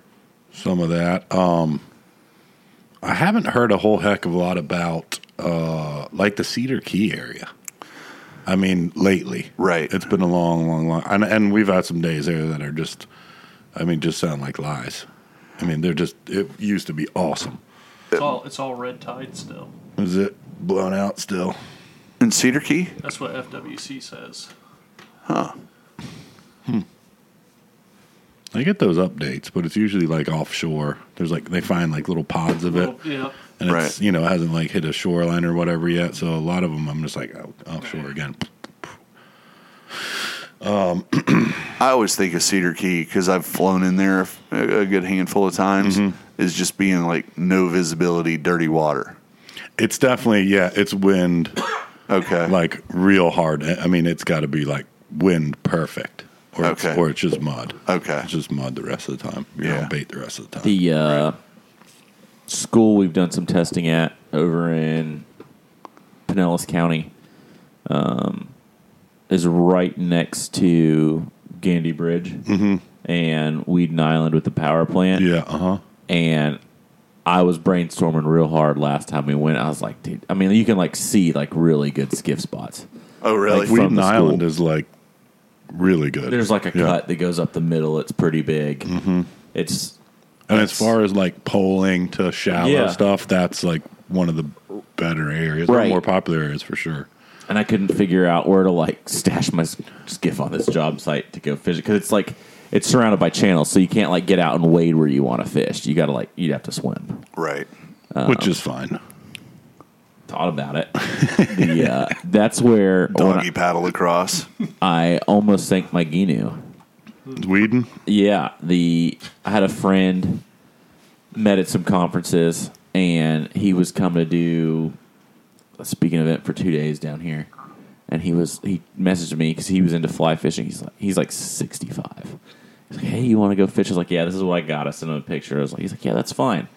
Well, I had bought this two strip. It was the first time when my Gheenoe quit that motor the first time Wilds brought the Outlaw down. Um, this was the trip that led to me starting to have motor issues, and it like this thing ran like a top every time. 20, 30 trips under my belt. This Gheenoe never a problem. All of a sudden, we get over there. It's supposed to be like three miles out of the east, like or out of the west. So it's going to be protected. It's like on paper a banner day. Starts blowing twenty five out of the south, and there's five foot like rollers and white caps, and I'm in this freaking flat back canoe, and I'm pissed. And I'm like, like we're trying to pull a shoreline, and the way the Gheenoe, pull, can't even pull it straight. We're just getting blown around to the point like I'm actually on the ocean side, like the bay side of the skiff, walking it so he can get shots at whatever fish he can see because I can't keep it pulling straight. Wow. And finally, I'm like, Charlie, we got to go, man. This isn't working. He's like, Shit's okay getting real. and my fucking motor won't start. I can't get. I'm cowlings off. I'm pissed, trying to figure out what is going on. It started just fine and got It's like here. opening the hood. I don't Yeah. know what I'm looking at, but I'm taking the fucking cowling off. There's going like for nothing. it- It's there's nothing. You, all I'm doing is wrapping the flywheel, trying to pull this thing because the the pull cord broke. oh, So I'm wrapping it, but then it won't spark. It won't. So the way the tide is blowing, the and then like the whole time it's getting so bad, water's coming over the back of the cowling and dripping out. I'm like, this is bad. Charlie's just calm, cool, and collected on the front of the Gheenoe. So I walk as far as we can to the power plant and get out because it's drifting like this. So by the time I get all the way like too close to the power plant, I'm to the point where I can walk on this shoreline. So we start walking it, and I pull it one more time, and it starts. But as soon as you get try to get past idle, it cuts out. So I'm white knuckling this thing, riding the rollers the last like half mile to the boat, try to get to the boat ramp, or I've now got to go against the rollers, and I'm like, Charlie, man, this ain't gonna work. Like we can't get up to go around. He's like, dude, beach it on this beach and go. Like we'll just walk and go get your truck, and we'll like pick the guinea up, and mm-hmm. put it on the trailer. So that's what we did. Freaking beached it on the beach, and we got to the beach, and I was like, dude, I'm sorry, this day went south. Like this, I'm like, this guy's never gonna Was fish it with me on like again. Gandy Beach, like on the yeah, no, yeah, straight up, straight up, the Riviera there? yeah, Yeah, and it's beautiful. lovely. God's country, really. we were like an eighth of a mile south of the boat ramp because we couldn't could not go against the wind and waves. And I'm like, "You're never gonna fish with me." He's like, "No, no, no, we will." And to this day, we've never fished together again. But he also lives in like Texas. But he and I about killed him picking that Gheenoe up and putting it back on the trailer. the uh, the idea of not like you know it's just so snotty or whatever that you can't run into it. Um, I used to have an old aluminum V hull uh, John boat, and we took a trip every year with a group of friends down to Marathon and stayed at uh, Key Colony Beach, and it was mainly to go offshore and. Uh, troll for dolphin, and we always did it in May. I don't know. We we were just fucking dumb motherfuckers, I suppose, because Just kept going back. In we May. kept going back and back every fucking May, and always would be like, "Well, it's blowing too hard to be able to go offshore. I guess you know what are we gonna do?" So one year I was like, "You know what? Fuck it. I'm gonna bring my ten horse kicker and fucking you know um, V hull battle wagon, and uh, there's like areas out back of uh, Key Colony Beach that looked like bonefishy and you know stuff." So we did, and it, sure enough, it was blown the fuck out, and uh, we were able to like maneuver our way through all of the canals, and then there's like these little low bridges we were still able to get under, and we were able to fish in the backcountry, no problem. Um, so like the center console boat that you know it was useless the whole week, and my boat ended up being like the boat The boat.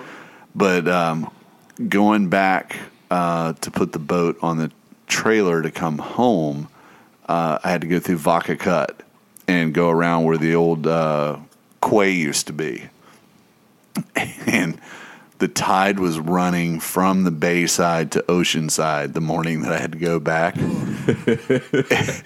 and that it's it's a Johnson. It's like a 1956 Johnson 10 horse. yeah, You've seen it. yeah. That's the one. And uh, wide ass open. Screaming. WTF? I was making like Yeah. I was making like one knot into the fucking Yeah. tide. It took like like everybody's like at the boat ramp waiting on me. They're like, "We thought maybe you broke down." I was like, "No, I was hauling ass, just hauling ass at one mile an hour into Yeah. that." Because man, Vaca Cut moves some water. It's the SOG you got to worry about. Speed over on ground. right. so, mm. Marcus, Yes. you've got some trips planned. You got Mantanas or anything like that? You got out westers? I do. End of this month, Montana. Smith River float. Excuse you, Ben. that sounded like the Smith River flowing through the Mm. podcast. And then middle of June, go back out with the family and do a family family trip out there. And then it's just going to be taking old girl all around the state, new places. Well, why don't new you why don't you talk a little bit about? Oh, yeah, that's uh, old girl because nobody's heard the news like officially. Oh yeah. Mm-hmm. Dang, I feel bougie. Well, I was just going to say, Mark's officially the fanciest, Yeah, fanciest boy at the table tonight. So I got a nomad. She's a beaut.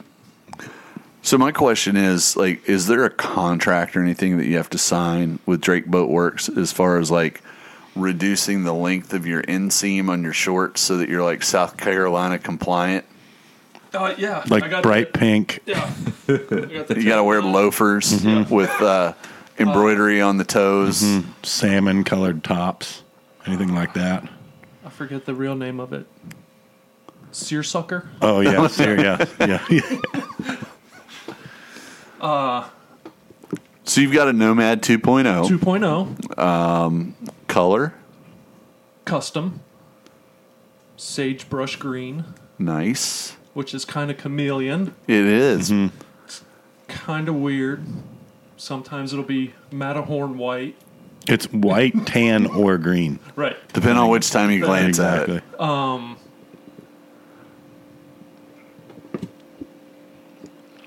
Yeah, I don't know how to talk about it.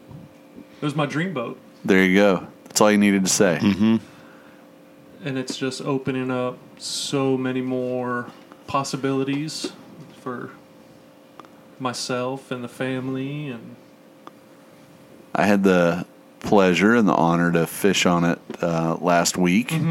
Um, we actually probably fished one third of the time that Oh, we were yeah. on the water, um, and just really enjoyed running around and kind of giving Mark lay of the Pointers, yeah. land of uh, you know, and and we figured out how to lay breadcrumbs on uh, the chart plotter so that you know so it wasn't all in vain. so they're gone. Nuh-uh. It was like a Hansel and Gretel type.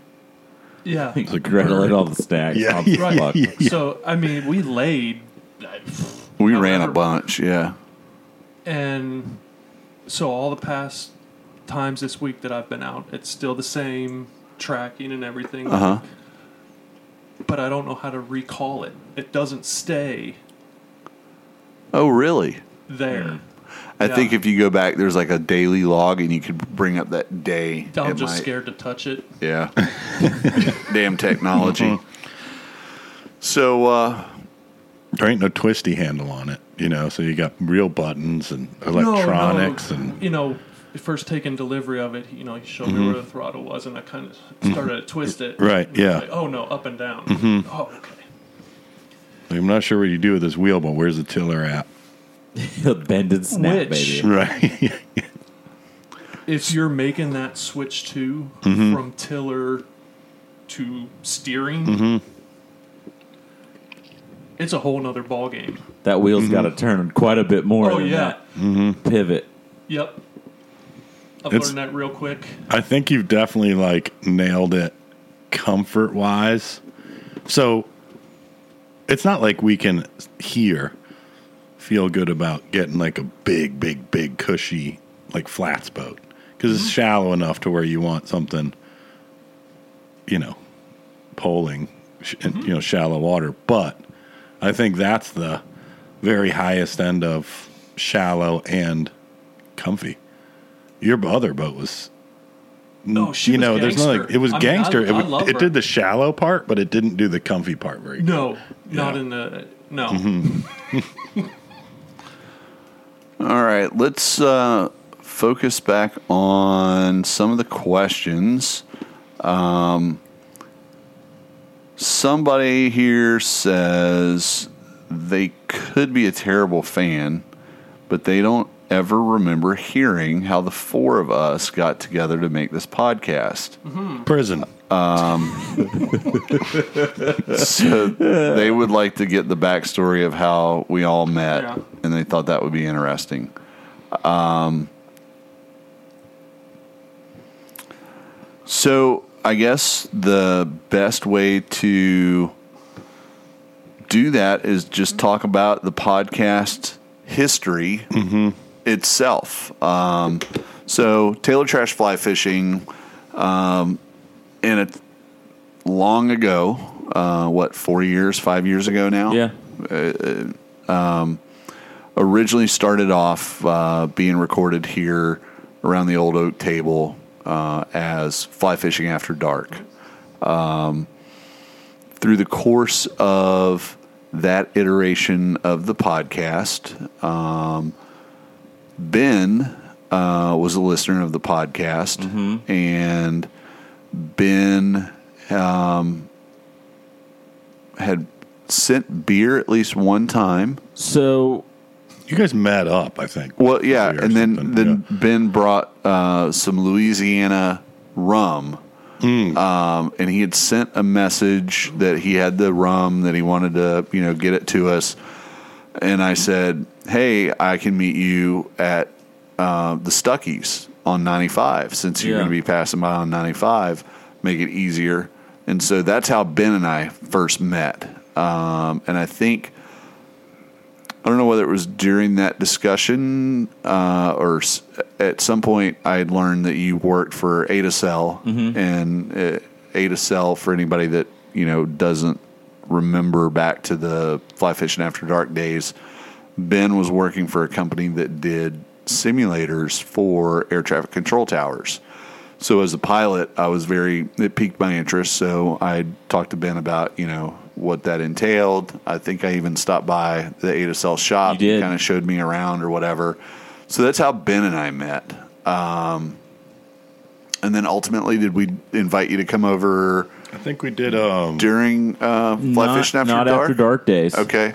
So how, Uh. then uh, this is great. Refresh my recollection. How in the hell did you end up here? What are you doing in my fucking house? The, uh, so yeah, it started with when I worked for Adacel. I traveled a lot. Mm-hmm. Just quick backstory. So I was driving a metric shit ton, and literally just gotten into fly fishing like a year before, and was like new to the podcast. And he said, "Oh, I wonder if there's fly fishing podcast." Googled it. Boom, fly fishing after dark. I was like, "Holy cow, these people are like right up the road from me." Started listening, and of course I'm backlogged, and it's send in a beer. So every stop I made, I was grabbing these crazy beers. And someone had talked about like a double IPA they liked, so I just started sending IPAs. And then two weeks after I send it, listen to it, I'm getting to another episode. It's like, and I hear Larry, for the love of God, please quit sending IPAs. We can't stand them. We need some loggers and some pilsners. Like, well, mm-hmm. shit.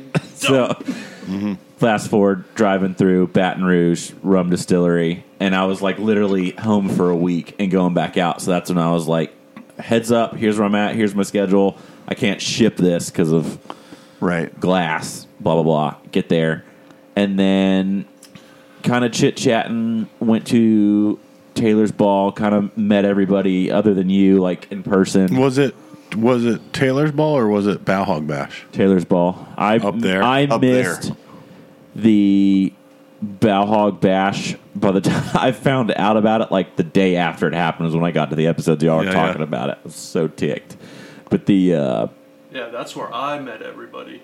Yeah, Was at the Bauhog Bash. okay, pretty much. And got pretty much same. Invited back here, and I was like, "Holy crap! What did I get myself?" Right. into? Dude, so so here, here's here's funny. Leaning into the spin is what. So so some yeah. sometimes like going to a trailer park. we're not all on the same sheet of music, um, even to this day with with with this podcast. So prior to the Bowhog Bash, um, being that it's my house where festivities could ultimately end up, we had all talked about, you know, all right. There's certain people that listen to the show that we know. Mm-hmm. So quietly let them know we're going to after party at the house and that they can come over. And so that was like the agreed upon plan. By the time the Bowhog Bash was over, it was like, I believe my lovely bride, who was That like, correct. everybody come over to the house. yes, And I was like, I get back, and all of a sudden, there's like lots of strangers showing up, and like, I, I am not the most social person uh, if I don't know you. Um, so just note um, in, in the future if you happen to bump into me in a social situation, I'm not being a dick. I'm just probably more introverted than you might expect um, in the social scene until I get to know you a little bit, and I'm definitely not the type of person that that uh, goes and fishes for the first time with somebody that I don't know. Um, I don't hang out with people I don't know. So it's like, you know, I like a little like pinch on the ass, a kiss on the cheek before I give up the goods. Mm-hmm. a So little dinner and a movie. yeah, so it was it was kind of funny. Like all of a sudden, it went from "Hey, we're going to have a few people over, keep it on the down low," to "What the fuck is going on?" Mm-hmm. Oh yeah. Um, and you know, I'm pretty sure I was pretty tuned up because I don't really remember the Balrog match that much. um, but so that's um, that's funny that you you know. So I know Carl was at the Balhog Yeah, Bash. I went to the Bellhog Bash. Carl cleaned up pretty good on the. Uh, I kept winning. you kept winning Oh, yeah. stuff. like over and over, just put them back. And I, I think the funniest thing I remember about meeting you at the Balhog Bash was um, your um, girlfriend at the time. Mm-hmm. You introduced everyone to her. Wrong names. No, you said she was your Uber driver, Oh yeah, and like I really thought you had an Uber driver that was just That like has going to hang out along. and wait. Like I'll you know. Yeah. that was like okay, you know, I'm all the way down here in Oak Hill. I guess I'll just stay until you're whatever this is that you're doing is Looks like a do- good over. time. I'll clock out. right. That's funny. I like that. One. So Marcus, you came after the Balhog Bash Yeah. because I don't I don't remember that whatsoever. I, I wasn't Ma- I Mama wasn't Bear came up to I wasn't me a real- dick I wasn't a dick to you was no, I okay no, no. Real quietly. it was Okay. like, Come over to the house. You know. uh huh All right. I don't normally come outside of my shell too much. right and I'm trying to learn to come out of my shell, my chrysalis. and uh, good God, it's pretty good. I don't know if it's good or bad because we all know I don't remember much. I remember this. and good God, it was wild, out of control. Because it was so it was a There was- daytime event. yeah For, for Oh, those yeah. that didn't go, Yeah, like it was- from like noon or two or something. No, it was late afternoon. yeah and then early evening. yeah, it was like it was well, I think after dark or something when we got here. oh yeah for sure Yeah. for And sure So you know, I I come in and they're like, "Oh no, go up to the clubhouse and we'll pick you up." Oh, right, because we didn't have enough parking. Yeah. yeah because all of a sudden it Yeah. was like fuck So people are, you know, piling in cars, and there's a few of us standing by. did we all end up on the dock was the North Dock still in operation No, no No. everybody stayed here at the house mm-hmm. and I love that I- I'm I'm trying to find out what happened at my house like- at my party. 10 seconds. For me, who is like the only one not at the Balhog Bash, this is like watching The Hangover. Oh, f- for sure. So I'm standing there at the clubhouse. Got a few cold ones, and here comes this kid on a golf cart. He's like, "You need a ride to the house?" That was oh, Wyatt. Yeah, so he'd have been 11 or 12. yeah. So I was like, "All right, cool. You know, it's Right, it's a golf cart. I can jump off if right. shit gets real." Middle school or elementary school on a golf cart. Right. Let's roll. Get Let me, let me grab my beer. they're trying to get this whole thing set up. There's a whole bunch of Was- clucking in the kitchen. Was there? But the thing that stood out the most was the Indo board. Oh my God. Oh my God. So, you know, I'm Oh, Holy shit. I don't I think I didn't realize were that was the same night. But We were. And- we were. and we were. Paul was here, right, and all that. Wasn't- No. weren't they? Paul. Puckett. No. Oh, that was a different time. Yeah, it was a oh, different that time. was IFTD. So, Yeah. you know, I'm sitting over there on the couch just, you know, watching the guys I listen to and this girl gets on the Indo board and she shouldn't have. Mm-hmm. And we all know manufactured home floors. yes. Fuck, man, it was so awesome. that would have been watching a it. good recording to have because it was Oh, yeah. probably while recording. I'm Oh, sure it was for sure. it. I was Oh, yeah. I was sitting here You just see and I I was watching it and I remember because I was trying really hard to make eye contact with Shannon, and I was like, like fucking knock it off, mm-hmm. like get her the fuck off that. This is not good. And then it sounded like the fucking space shuttle coming back to oh, land, like the sonic boom of her hitting the floor. Boom.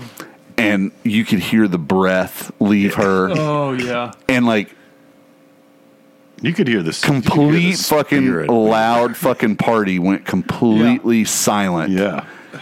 and we were like, you could hear the ghost come Holy out." shit! So I was like, well, sh- shoot. yeah, that was That's You know, so funny. I forgot that I don't was live here. was so stupid. I'm an adult. yeah, yeah. yeah. I got to go. Mm-hmm. Like, this isn't good. well. That that was after Thanks. and I the walked back up to the clubhouse and the the funniest thing I remember, uh, secondary to her eating shit on the Indo board, was the fact that when we were at Goodrich for the for the gig, I had talked them into doing uh, like I think it was two dollar PBRs, Yeah. and they had that big, huge wheeled ice bin that had all the PBRs in it, and they were selling them from the bar. And you had, just had to go to the bartender, and they then they had a girl that was at the the bin.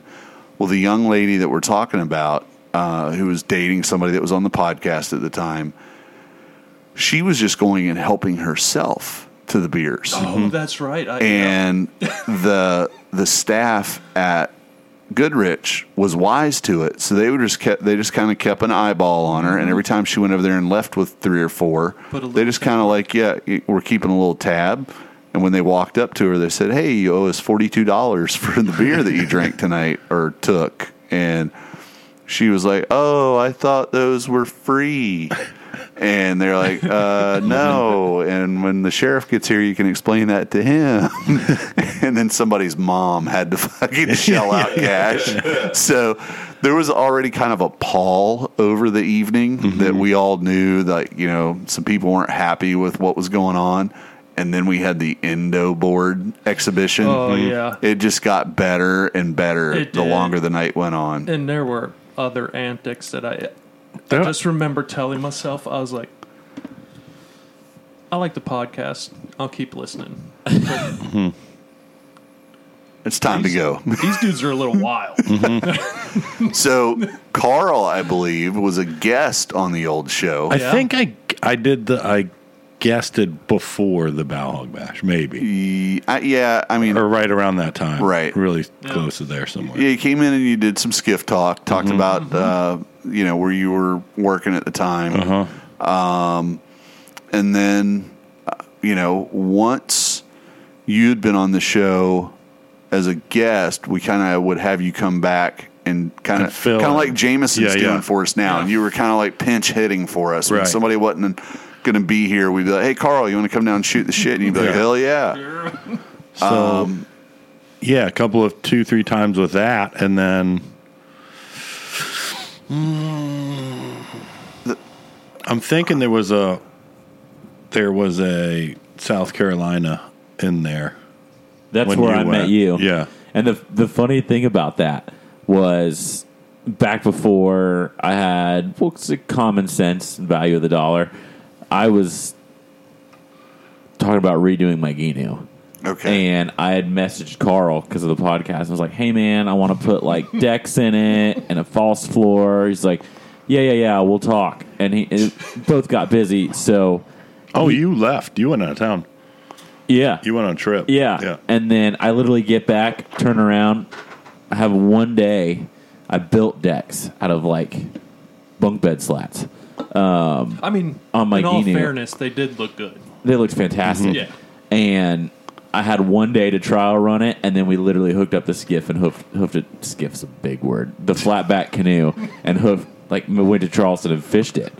And Carl, completely black people, drinking binge at Cooper River Brewery comes up. He's like, "Hey man, you ever do anything with that canoe?" Was Like- was that the the first year that we went up and where we we actually recorded during the Yeah. Did record? Uh-huh. Yeah. Um, I know. Did we record? We recorded twice up there. I can't. I know. Remember. I can't remember if it was the first or second time. Because the second time we did it, there was a whole lot of fucked up tension going on, and it ended up. I would. I think that was I it. think it was the that, second. That was that one. Yeah. So so Wilds had boats like Yeah. up on the dock. Yeah. Remember, Yeah. like Uh-huh. going around. Like all Because set I, up. I, I know the first time we went and it was at Cooper River, holy sh- knockered.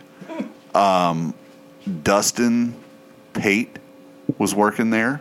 Okay. I I think he was one of the original uh, owners, and uh, I think it's Cooper River RIP, right? They go out of business? no, no, no. oh they're no, there. no, no, they're they're around. Okay. Um, I've got Cooper River in the fridge that someone brought down so for me. so Good, it good, was it was funny because we got up there and we're doing the podcast. Paul and them are doing their thing, and we had Dustin come out and like we interviewed Yeah. him about you know the brewery, and he was like giving us the down low, and he had, he was like, "So, what is your all's favorite beer uh, from Cooper River?" And I was like, "Well, we haven't we haven't tried enough, you know, to really have a favorite yet."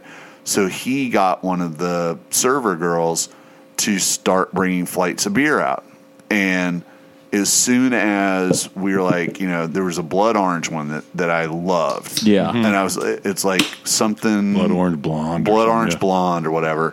And I was like, "Th- dude, this is my favorite. Next thing I know, there's a fucking growler full of it next to me, and then like whoever else, like whatever they they had a growler and a gra- and like the growler just kept getting topped off, and I was drinking out of a fucking cup. So there was like, you know, the worst thing for me at a There's party no there's no metric. is there's no measurement. Yeah. Like it's it's like the never ending, the you Yeah. know, bottomless fucking beer. And I'm pretty sure that if if you know that podcast were to be able to be listened to, unfortunately, you know, all the old podcasts got taken down and we don't have any way to get them back. I would bet that it sounds like we're speaking in tongue by the end Dude, of that. Because it's- it was I want to say it was one of your Knee three or drunk. three and a mm-hmm. half hour episodes because you had this core group of people that like friends that went up to Charleston, and you just kept rotating. Yeah, who was people in. interviewing? Yeah, and we had Will. yeah, Yeah, it was it was so much fun. and it was it was a freaking good episode, man. Mm-hmm. It's it's one of my favorites. Um you know, uh, just so that that's uh, you know that's certainly how Carl got on. Mm-hmm. Mark, uh, I know. So anyway, the wheels come off of uh, Fly Fishing After Dark. Yeah. Still to this day, there's a lot of head scratching. Uh, nobody can put their finger exactly on why that happened. Um, but uh, Maybe creative differences. I Yeah. think that's what the like bands call it when they break up. right. so we kind of like sat back for a month and a half, maybe two months, going, okay, did they really take their ball and go home? Are they coming back? Yeah. What's going on? And when we I- realized that it was like definitely over, I started putting out feelers to get new equipment. So was it at that time, and this is kind of just a detail. I think after that trip, we came back and did an episode that I uh-huh. that I was here for. Yep. I don't know if the full cast was here. I think it might have been like us or Ben.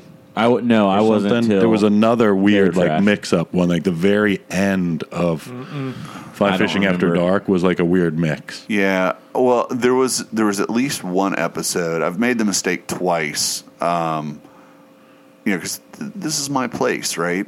Um, one of the times when it was still the old podcast, I was in Tennessee on vacation, and I get the phone call. Hey, we're going to record a show while you're gone. You know, is it cool? I'm like, yeah, just don't fucking burn the house down. Be respectful. And they did a podcast.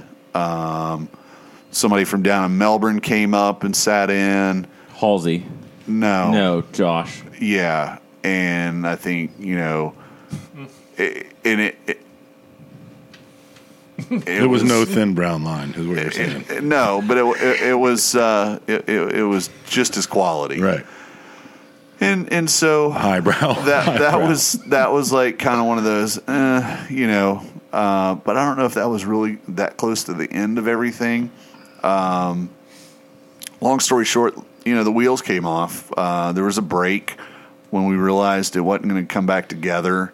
Um, I started trying to figure out, you know, how to get a, a, a board and what, what I would need to, you know, record it because I had always been on the podcast, but I didn't know the technical side of it. Right. That was always, it was almost like kept from everybody so that there was a modicum of control by certain people. Yeah.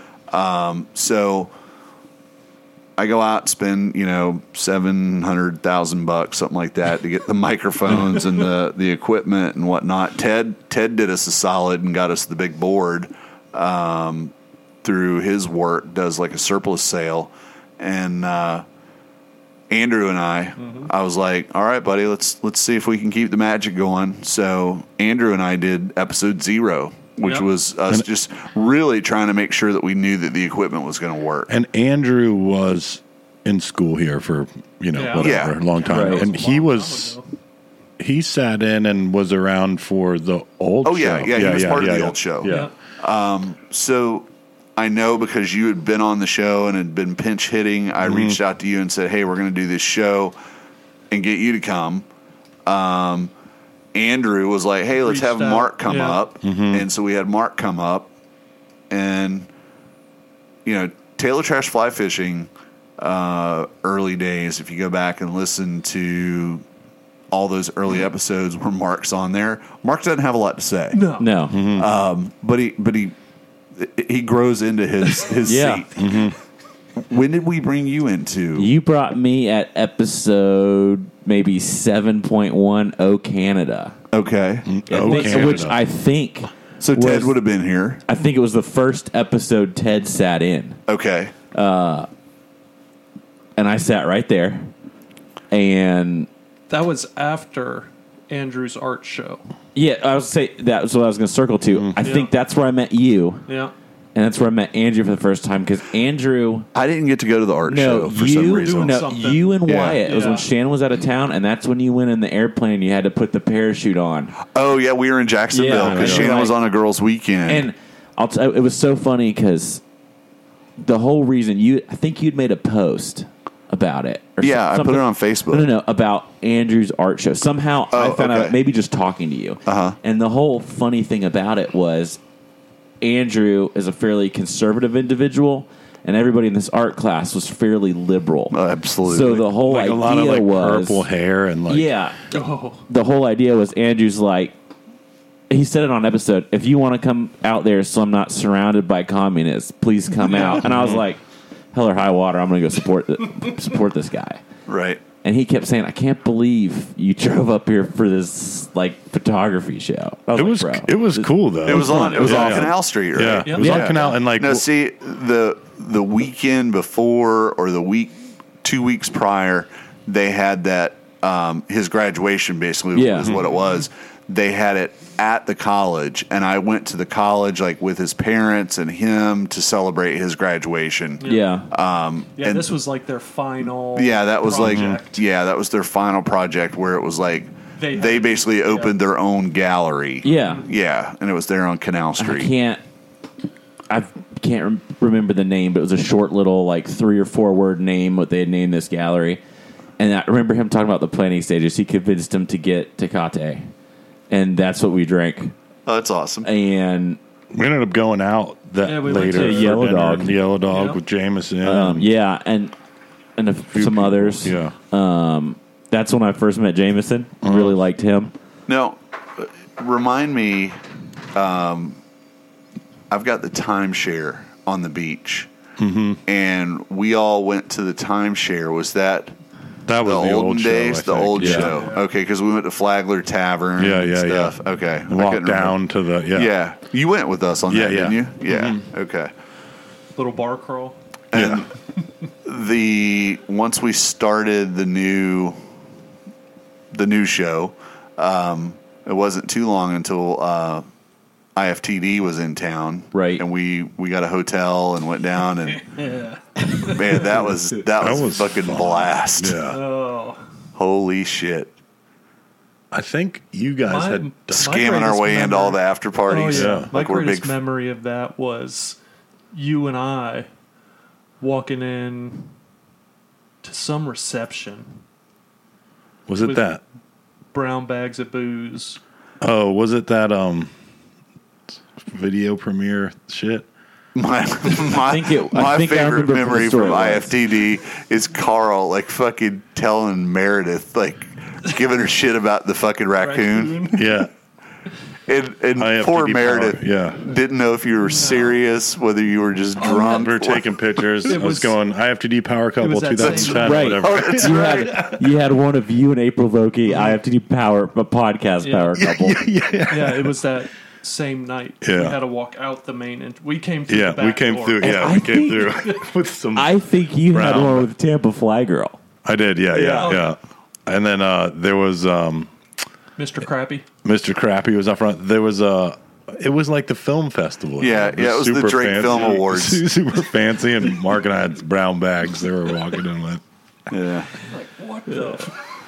All right, so I, I think uh, that little stroll down memory lane. Hopefully, now folks uh, that didn't know, I think that was kind of now know. Uh, and and the truth of the matter is, we don't even quite fucking know, which is what makes it even more fun.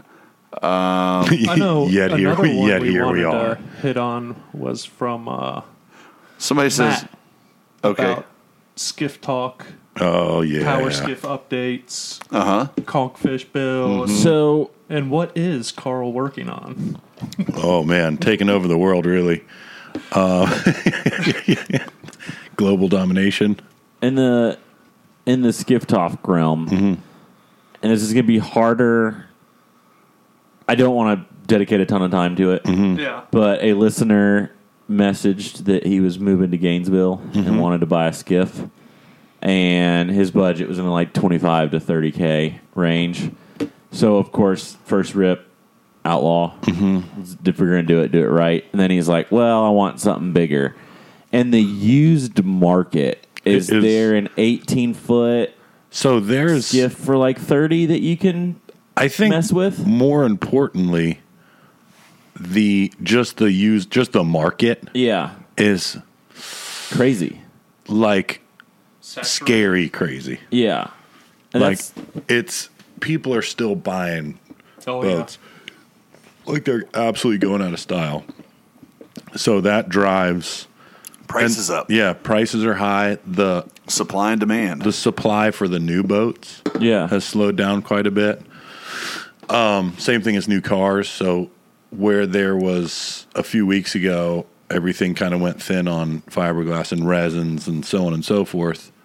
Some kind of microchip deal or whatever it is that you need Yes. for for car for building for cars. building cars. It's the same Yeah. stuff that goes into like outboards. So outboards Oh, are yeah. lean and trailers are, you know, eight weeks away and this kind of so the supply and demand in the new boats kind of drives the Right. used boat stuff. So it's like this sounds insane, but it, like if I were shopping and Larry and I touched on it the other day, I'd like to get rid of mine do something else. But the problem is the market's either so thin or so expensive. Yeah, I'll get a lot for mine, Yeah. but then I'll just go But pay a lot for somebody it with? else's. Yeah. yeah. It's just Exactly. a bad time to be getting into the boat. Yeah, yeah. Right. And that was kind of my thought. So my advice to somebody like that who actually sounds more like an asshole than a than a real fucking buyer, because as soon as you answered him, he opened with the argumentative retort mm-hmm. of, "Well, you know, that's not what I want. I mm-hmm. want that." Uh, well, then go debate yourself, buddy. Mm-hmm. But if you really want advice, my advice would be put a smile on your face pay some fucking beer and gas money and go fish with your fucking bros until this shit passes and settles down. And you know what the benefit of that's going to be? Old wise one here at the end of the old oak table is going to tell you you'll have experience on a myriad of boats that your friends already own, and you'll actually fucking know which boat you really do want. Yeah. And it's not just, I think I want, and you go drop 30K on something only to find out it's really not what you Yeah. want, mm-hmm. and you have to sell it and eat that eight grand in fucking depreciation, and now you're back to saving and pining and wanting Right. what you really should have done was research. Yeah, Right. And it's not and it's And not go on the them. Don't just Yeah. grab something from paper unless Yeah. it's a Drake. Then I just- think- you won't be wrong. But th- there's like, you know, the internet obviously grain of salt, I mean, you can shoot yourself in circles on the internet. right?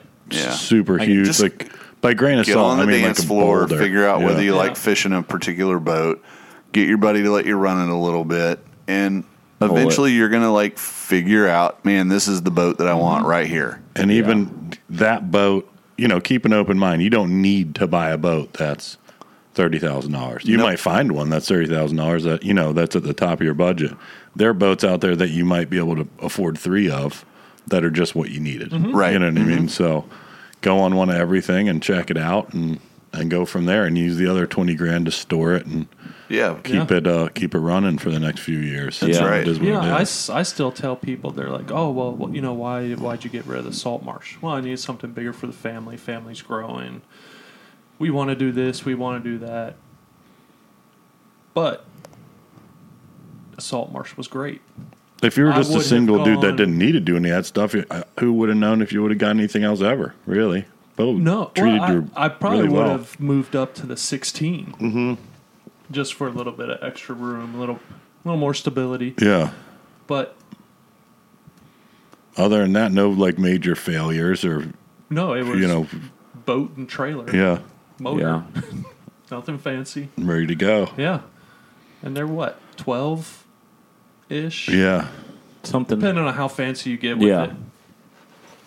So, but yeah. Yeah. that's the. I think that's that is the the cold hard truth of it is at the moment. I mean, shop around. There's always like there's always still deals. There's always Yeah. somebody that like already ordered their new boat that really needs That to get rid of their old yeah. one. You know, like it's getting delivered soon. Who knows? Right.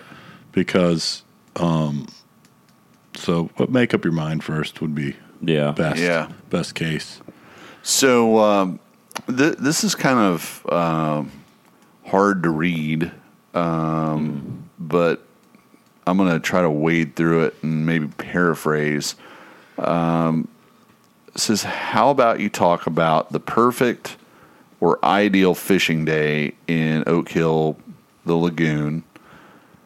Um, and he wants it from like when you Oh, wake up in the morning and have pancakes, then ride to the meth lab for gas, off off the lagoon, catch one crawling down the bank, celebrate with the brew of your choice. Uh, what's good boat food? Detail it out till you walk away from the bonfire with a buzz and crash.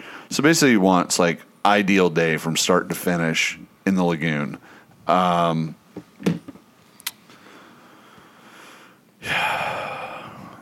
you know, the ideal day in the lagoon for me would be uh, Marty pulls up out front in the DeLorean, and I go back 15 years, I gonna say yeah something, to do with, something to do with grass and Yeah. and there's actually an emerald green carpet of grass and gin clear water. And the hardest decision that I have to make all day is which of the hundred tails that I'm seeing is the closest. I'm going to pull for that one first. Beyond that uh, is trying to ease my frustration in tying on a fly that's just a little too light but not quite heavy enough to get down into the grass because even though I've literally hit that redfish in the head three times, it hasn't spooked or eaten. Um, 10.30, 11 o'clock in the morning. It's now approaching 95 degrees. The backside of my ball sack is soaking wet to the point that it's uncomfortable. and that plums. fish we we like to call that bubblegum balls. and, and, and the fish, because the temperature has gotten so hot, have now disappeared under the grass, not to be seen any longer. Probably not till the evening. Um, so I pull off the flat, crank up the motor to run the air conditioner towards JB's, where I pull into the dock, meet seven or eight more guys that were doing exactly the same thing the last, you know, three hours of the morning. And we order pitchers of beer, cold sandwiches, cold fries, and warm beer. Sit there till three o'clock in the afternoon getting stupid fucking drunk. Um, we're about to go home. That's about the time that the thunderstorm kicks off. So we're stuck there. So what do you do? You get more warm beer. You drink it for a little bit longer. Around about five thirty, you're knee crawling drunk, um, but you still have two hands. So I've got one to operate the tiller, one to close or cover one eye, and I one one eye get back to the dock, get loaded back up on the trailer, stumble back to the house. I might remember to eat, I might not, and I fall asleep on the couch. And that was a mm-hmm. perfect day 15 years ago in the lagoon. I don't know that there are any perfect, ideal days left in the lagoon um, because right now they're spent cursing and seething over the fact that everywhere that I've gone that historically has held plenty of fish, there's none there. Uh, I can't see the bottom. Um, there's manatee toads floating around um, or or corpses. or corpses. Um, it's, it's like a haunted graveyard. Stay, Right. stay upwind of those. Yes. Mm-hmm. Pro tip. Mm-hmm. Um, because the stench of manatee death is something to reckon. Mm. Um, so that's that's that's my story. Mm-hmm. So I don't know about you guys. What's your I- perfect lagoon day? I would say is like the newest lagoon fisher, dude. The perfect lagoon day is probably one that starts the day after a recording, so I don't have to drive up. Breakfast at Camelot. Uh-huh. God, you're so old. Mm-hmm. Look, man, so you can get up at five a.m. get up at five a.m. No a.m. reason. Twiddle my thumbs on the couch till Larry gets up at like seven thirty. That's right. Banker's hours, baby. yeah. Go to Camelot about eight. Yeah. home 845 we've had country ham with hash browns scrambled eggs and rye toast with grape jelly that's what i've had um, there's that minutia and detail you wanted buddy uh, hop on the whip ray and it can be my skiff but it's pro- it's kind of like Whip's always here. whip's always here How about your plums? they're uh, Got to powder the plums before you hit the water. Oh yeah. yeah Helps. yeah for sure um, i don't even know what we're Medicated talking about. powder. Medicated powder. That way they tingle for a little while. okay Oh yeah, the mentholated. Yeah. Funny story. In the Philippines, Nice cold 98 degrees, hot as fuck, chafe between the legs. Ask buddy, hey man, you got any Gold Bond? And he's like, I've got baby powder. I was like, perfect. Old man forgot he's like, I guess his like his Gold Bond container like broke, and he had medicated Gold Bond and put it in the baby powder. And when I tell you that was a surprise to this, Probably the green one. That's the extra. It was yeah, it That'll was. It know was the extra strength buddy. like menthol. Yeah, yeah. Fuck See, Yeah. that's the thing. Or the blue. That's for your Powder feet. is okay in moderation. moderate, moderate situations. We used to in in the long days of you know walking through the opiate Oh, oh the uh, pop, fields, poppy fields. Yeah. Vaseline. Oh, keep her greased up. Yeah. Slather up the inside of those thighs Yeah, and just greaser Yeah. down. oh Keep her So lubricated. Yeah. You got to keep her lubricated. oh yeah. then you just wipe it off with a dirty t-shirt. Perfect. I like it. Rip the top top half of your sock off. Oh yeah. We all know what that's for. Not, not the happy side of the sock. No, sad side. sad side down. Um, and then us on the boat. Your story, Ben. Yeah, look, dude, we're Ben's gonna still skip telling over the this story. so fast. Yeah. I couldn't even remember what we were fucking s- talking about. Till Perfect Carl day was on the lagoon. That's right. Happy socks were involved. Mm-hmm. Um, if we get a fish to the boat, it's a perfect day now. No, amen A to that. fish. Banner A fish. One. Yeah.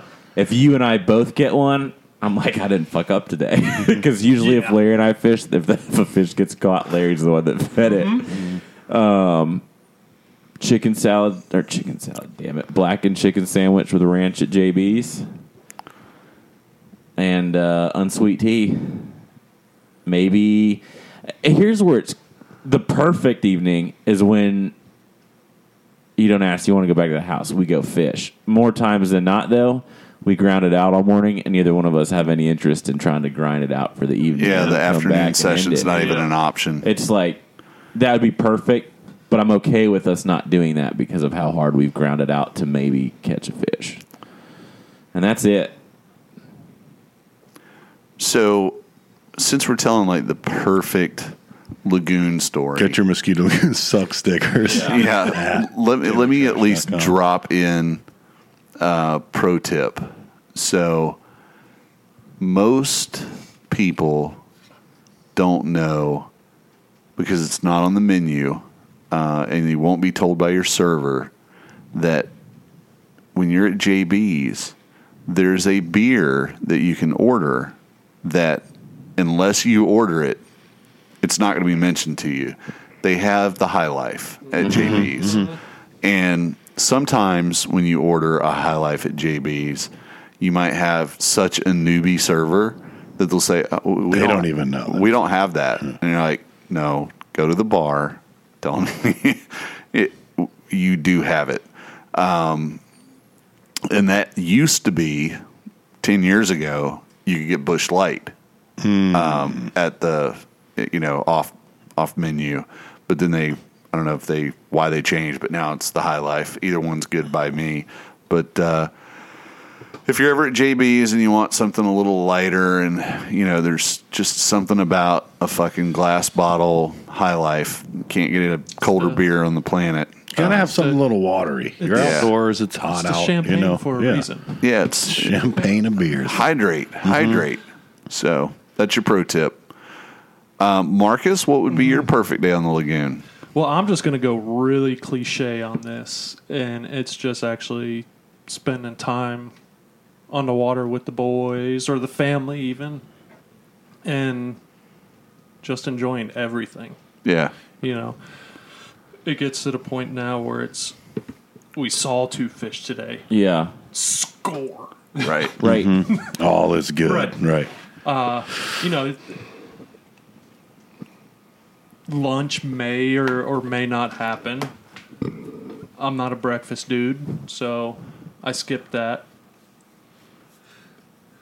But it's just it's just being out there in the moment. Yeah, You know, you got your buddies and whatever's going on around you, nothing else to worry about. That's my perfect day.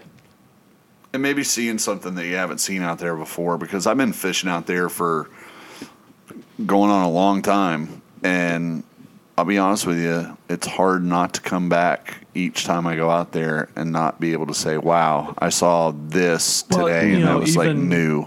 Our most recent trip when we were running south, and you know we looked back west, and, we and the fucking tornado.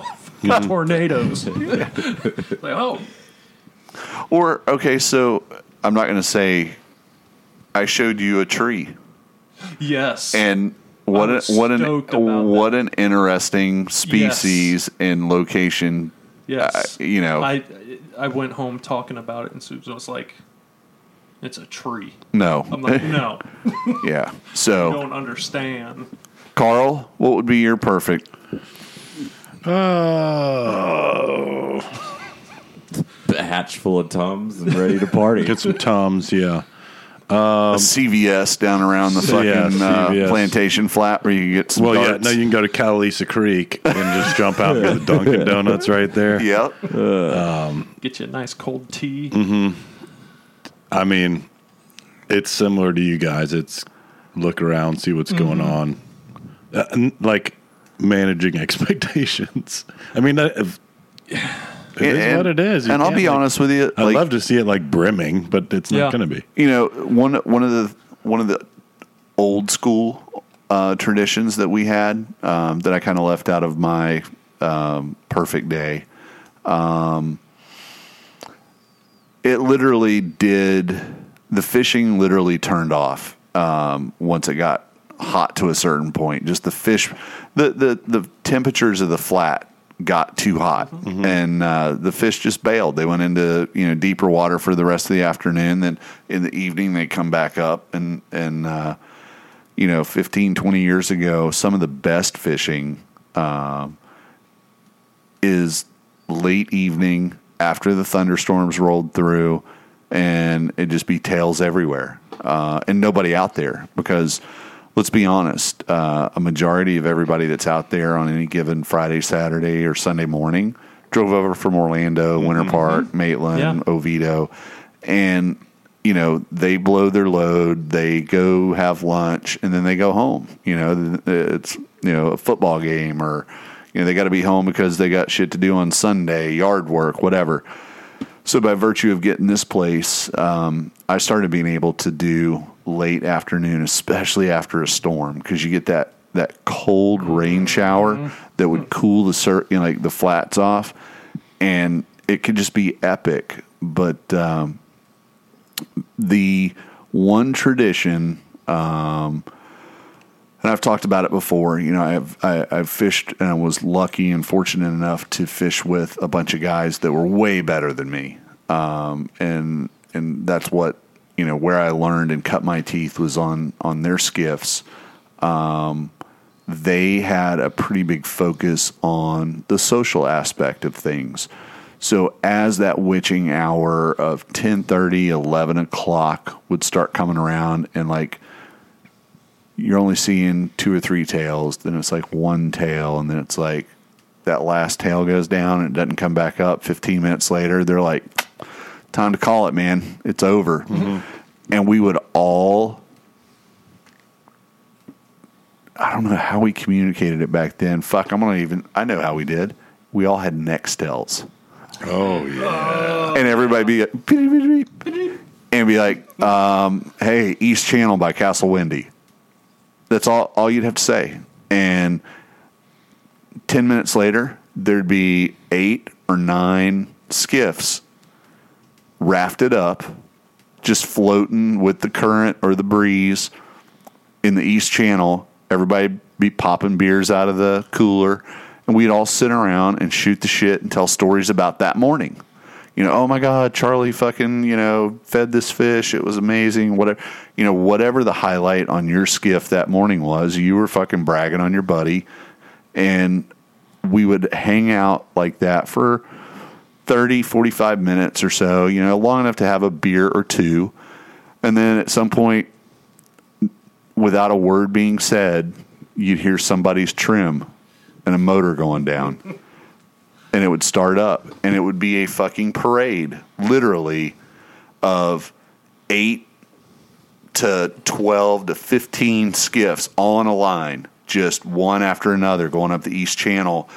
And we'd go around that island at JB's where the manatee sign is, and it'd just be fucking eight to 15 skiffs dropping off plane, filling up the fucking parking spots. And then we had reserve tables that we'd go sit down and have lunch with beer and just it'd get fucking crazy from there. But that was one of that's probably my favorite, most missed thing is rafting up and just hanging out and telling stories about the day.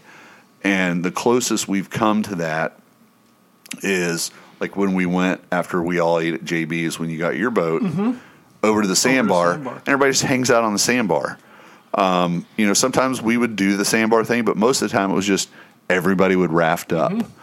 Um, I remember I got a TFO Lefty Kreh eight weight, um, or maybe it was I think it was a five weight. I ended up getting ultimately, which was weird. Um, beaver tail back in the day when they originally ripped off the uh, Waterman. Yeah. The uh, the guy that owned Beaver Tail, Mark Fisher. Mark Fisher, um, he would give away a TFO Lefty Kreh rod to uh, people when they bought their skiff. And right. so one of our buddies um, had gotten a B1 um, and we were all hanging out, rafted up. We were south of Middle Island. I remember I could take you to the fucking spot, and Charlie and Bill and there was like probably seven, five to seven Hell's Bay, either whip rays or um, Waterman, all like little 16s. May, there might have been an 18 Waterman mixed in there. And then there was my friend with the B1. And then we had another friend that had a Maverick. And so you had a Maverick and you had a fucking clutch of Hell's Bays and somebody had taken a photo from another boat of everybody rafted up and like everybody's like you know like throwing a thumbs up or you know cheers in a beer or whatever. And that photo was on one of the uh, fishing forums that we all were on just showing the boys having a good time you know saturdays for the boys. And that son of a bitch at beavertail took that photo and he used it on the Beaver Tail website, and he he put his caption was something like, "How many of the guys in this photo overpaid for their skiff?"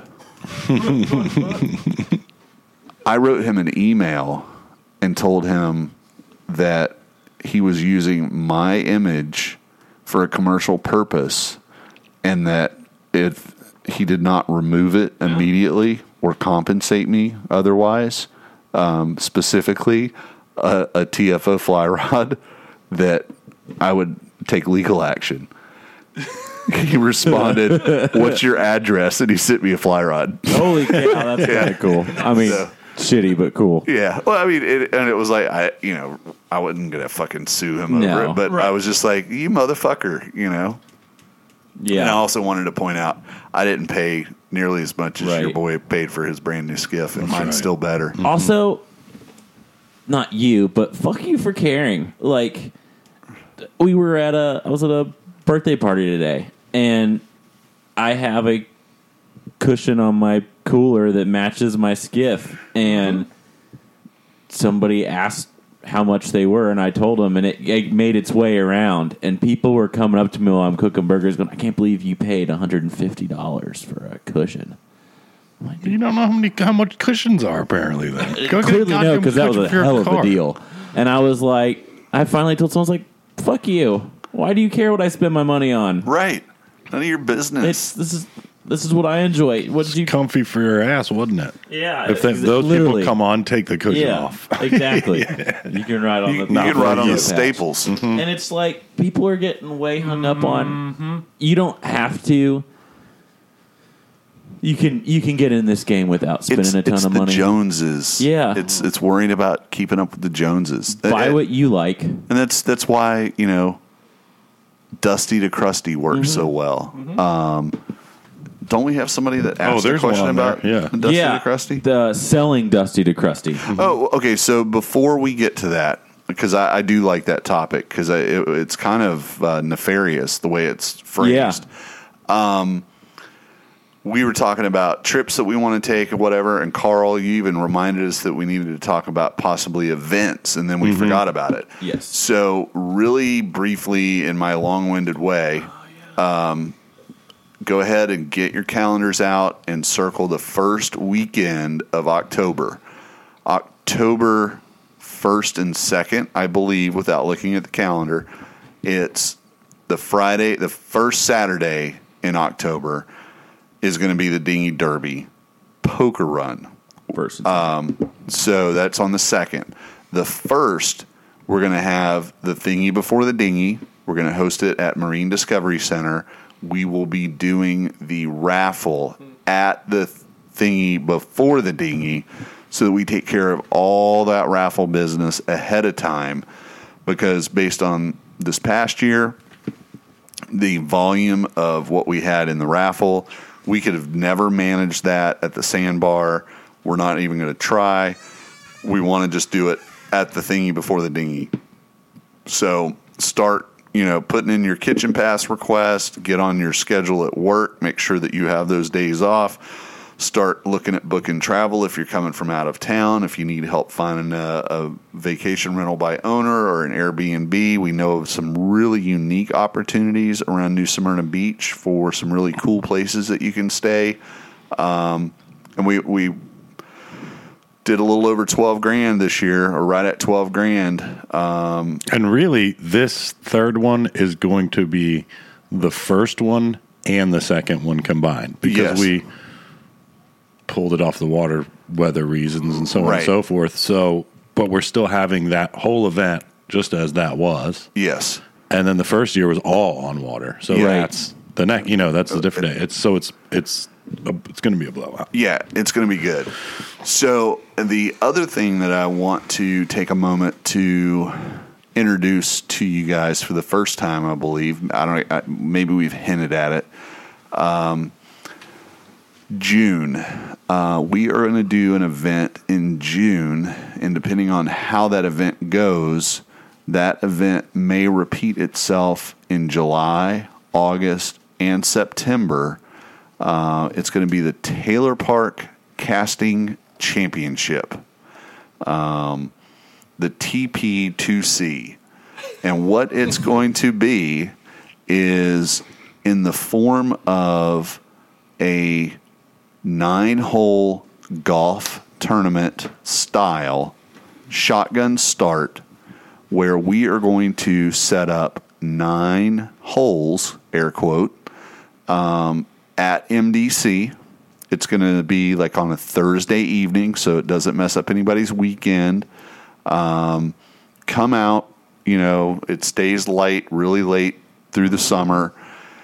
And what it's going to be is 18 people, the first 18 people that show up on the day of the event and put their money on the barrelhead. It's going to be a $20 entry fee.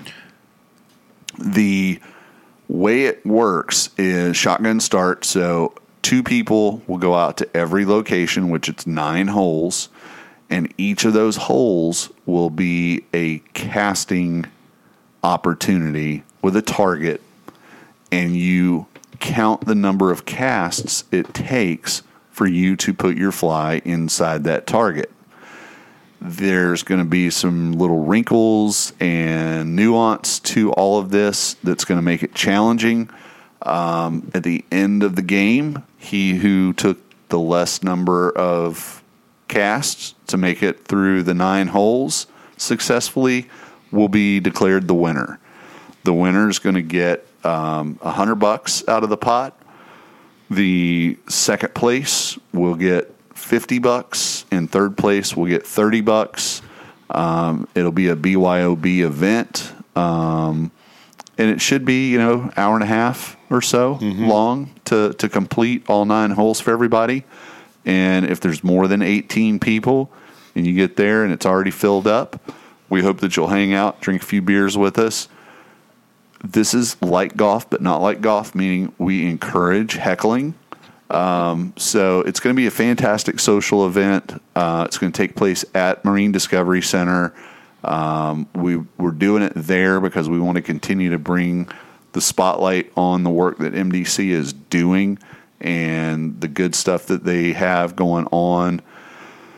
And ultimately, if the June event, which we'll announce the date once we nail it down, um, if it goes well, we'll continue it on a monthly basis July, August, September, and maybe, just maybe, at the thingy before the dinghy, like those that have won champions. will have mm-hmm. the tournament of championship because there should be four people and it'll be two on two head to head single elimination until we have crowned the taylor park mm-hmm. casting champion. So hope uh, you guys like the idea that we came up with we think it's going to be a fun one and when you guys see the course that we're going to set up you're going to fucking have a lot of fun because it's going to be pretty cool. So, um, get out in the yard, start casting, get proficient, um, and remember, you don't cast to the fish; you cast in front of the fish. Oh, Mm-hmm. that's how. Okay. Dang. It's It's all coming together.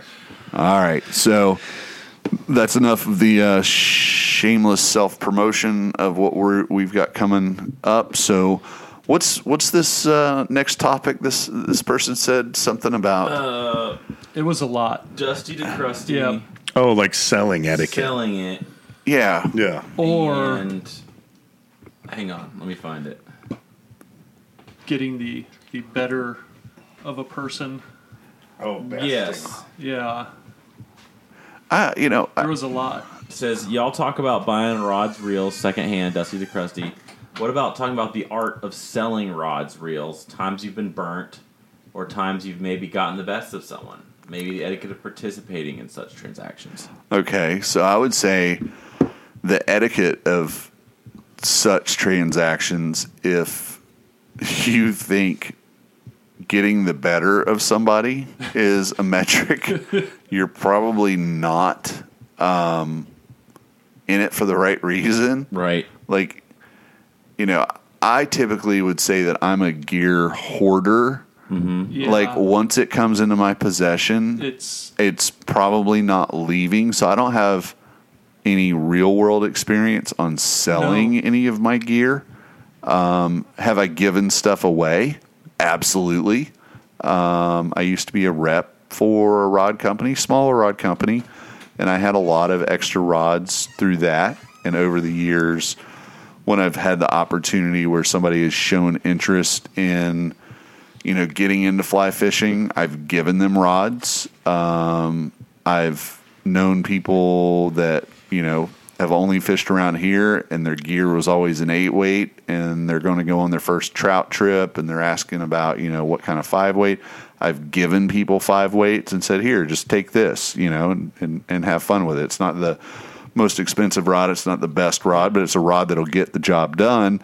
And if you decide you like it, you know, great. If you want to get something different, get something different. And if you ever want to get rid of that rod, do what I did. Pass it along. Um, you know, on the flip side of the whole buying and selling of fly rods and fly reels and stuff like that, I've heard stories. I've heard guys bragging about how they got something and kind of ripped somebody off um, on the buying side of things. I mean, I guess ultimately we all like a good deal, but I've also heard people tell stories where they found out that, you know, Mrs. Smith's husband was a real big fly fisherman. He was a huge fly fisherman, as a matter of mm-hmm. fact. And when he passed away, he had a closet full of bamboo and old glass and like Hardy Perfects. And they were the first person that got the opportunity to go and, and talk to Mrs. Smith about buying his stuff. And when she said she didn't know what it was worth, they actually took the time to show her what it was mm-hmm. worth and then paid, offered her a reasonable, actual, you know, equitable amount of money for it. Mm-hmm. And ultimately got it for a lot less because she respected the fact that they were honest and upfront and like actually didn't just try to rip it from her. Yeah. Yeah. Um, so I would say I don't have the experience of selling a whole lot of this stuff, but if I did, I would probably hope that whoever was trying to buy it from me wasn't trying to take me on a ride. I don't know. That's just I my think that's just like people, really. I Yeah. Because you always hear about used cars and rigging stuff up so it works long enough to sell it. And all Right. that. I don't. I really don't like that. I think that's I've- not really my thing. I feel bad about it. yeah, same here. I think the only thing I've sold two rods, Okay. uh, two clutch rods, and it was like after they went out, I knew there wasn't going to be a warranty process. I sold them with the disclaimer that they're not going to be a warranty. Here's the price, It's about half the price of retail. Right. And that's kind of what you expect Yeah. to pay for And like then- sporting goods stuff has always yeah, been kind of half Yeah, half you know? half. Yeah. Yeah. So I, I, I, it's been a little over a year, probably two year, almost going on. It's probably coming up on two years. Eight, let's call it eighteen months. Uh, I bought a brand new reel, Oh, that motherfucker! I'm still sitting on it. and so the reel ended up being more of an albatross than a fly reel, and I've actually discussed my dissatisfaction with the you know the quality of said item. Um, but the fact remains that it's a brand new item, never been used, and uh, I've actually had a couple of smarmy sons of bitches send me direct messages saying, "Well, I'll I'll take the the paperweight off your hand." Yeah. And I'm like, okay, well, what do you think this Seigler reel's worth? Because I paid seven fifty for it. Mm-hmm. I'll give you two hundred. And this is after the you know they give you the holier than thou. How dare you fucking Yeah. talk down this brand? You know, there's nothing wrong with Well, them. you- okay, well, if there's nothing wrong, buy it from me. If it if you Yeah. believe in it, it Yeah. must be worth more than two hundred bucks. Right. I'll do you a solid. Yeah, Five fifty. yeah. So Yeah. you know, there's uh, there's always folks out there that are looking to profit off of somebody else's misery. I just choose not to hang out with those No. kind of people. right. I think there's you know square deal, square deal. Like you know, don't sell anything that you know is like Janky. yeah, Yeah. Yeah. like on its way to breaking or yeah, something. don't you know, pass yeah, off yeah. your fucking problems Yeah. on somebody yeah. else. And like, so when I got into this, you know, you're like, okay, I like this, but do I love it? And Right. so you like maybe I'm not going to go buy that Right. seven hundred fifty dollar reel. Right. So I started off with a lot of like Redington reels, Oh yeah. and as I you know saved up for a few months, I bought a Nautilus for my seven weight, and then that Redington went on the shelf. Uh-huh. And then you know two years later, you're like, I'm never going to put this on that rod. right. So, you know, I paid 140 bucks for the it was a behemoth and I was like, okay, I'll put it on. I've just put it on Instagram story, you know, 60 Right. bucks and You paid 140 for a behemoth? I think it was the 910, the biggest one they had. I think it was that's what it cost. The behemoth behemoth. You got overcharged, man. I don't well, I think that was retail for that size. 129. Okay, well then that's what I paid for. Anyways, damn Marcus. truth of the matter, I sold it for 60 bucks. I think Woody bought it. But I like that reel. See, I don't. Yeah, I, I like what it I like what it gets you at that price point. You have to- I have a ride. as someone who doesn't take great care of their stuff, uh, that's not true. I do take good care of my stuff. I'm not going to rinse that reel off every time. Well, and you know, I've bought some used. I've I've been the purchaser of used stuff, mm-hmm. um, and typically it's like an eBay transaction, mm-hmm. Yep. and whoever puts it on eBay says this is the minimum bid, and then you know a week later, you know it either meets their reserve or it doesn't, doesn't. and I know I've gotten a good deal on a couple of things. But I don't feel bad because they put it on there. What they're, Right. you know, they set a minimum, so they're mm-hmm. clearly happy that they got whatever I paid. But I also walked away with the deal thinking I got a good deal. Yeah. So that's a win-win. Um, you know, I, I've I've not perused um, Craigslist or um, Marketplace or any of those for for any deals. And you know, Craigslist, I always think of. Oh, I think. Are there gonna be any glass shards in the reel pouch? You know, where the meth head smashed the window to get this reel that he's selling. Yeah. Right. Because just reading the description, he doesn't know what he has. That's another one. I think I might have talked about that. A guy came by the shop with like the biggest, baddest Nautilus, like some kind of twelve plus or whatever, right. like lying on it, and and uh, I want to say some really really high end rod, and, and he's like, yeah, man, oh yeah, this reel casts super smooth, and I'm like, got it, and it sa- it, it said um, it had engraving, and I almost got it because he didn't want anything for it. It had the fly shop name and like somebody's name or something on this reel. Oh man. It wasn't the full name, it, but it maybe they would have remembered like who did that through their shop or whatever. But it was like, oh, that is like the worst luck. Karma. Like, Oh, if oh, you- yeah, like karma, like exactly. like tools. I don't like tools from like pawn shops. Yeah. I don't like tools from like, hey man, hey dude, I got to get rid of this All right. because it's just bad. It's just bad, man. yeah. You know that came out of the back of somebody's pickup. Oh, yeah. You know what I mean? Or my father in law's front porch. Right. That's where he still puts his name and social security number yeah, on his tools. yeah. And it's, I mean, it's with the Dremel. Mm-hmm. engraved in The social security number is a bold move. I know, I know. I don't know if I respect it or cringe at it. now they have First like time I saw it, I cringed. I was like, "Whoa!" Mm-hmm. Yeah. for then now they have like a new drill and your credit score mm-hmm. Yeah, and your next tax return. Yeah. But the um, yeah, it the- it was on some unbelievable. I looked it up. I think the reel was like twelve hundred bucks Right. or something. I'm like, you wanted like forty bucks for it or something. I just but you couldn't. don't want the karma that. no, comes I, it. I've always been really, really weird about that. Like, man, that's, That's some bad juju. right. Mm-hmm. Do we have any other uh, suggestions that look like something we want to talk Good more ones. about? Um, we've got fly fishing companies and virtue signaling. I feel like we've kind of done that recently. Right. Um, El Baño. here's a funny one. So Zach wrote about talk about how Mims and Oak Hill are God's gift to Earth. Maybe it will help me convince my, my wife to let us move there. And you wrote, "Is your mother-in-law making the move too? It's required for Mims with mother-in-law just MIL." so Zach messages me. It says, What does that mean? what does MIL mean? I was like, mother in law. And he laughed. He's like, that's hilarious. Got it. So, Yeah, for for those of you that have not been listening along, um, MIMS is actually an acronym for the area. Its mom is my sister.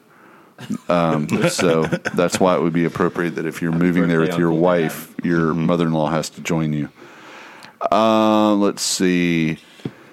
Oh, there was one an hour ago. The- And there's some on here that I just don't even understand. Like, you should interview Guy and his buddy Guy on their golf commentary fly fishing videos. Um, not familiar, not even sure what the hell that means.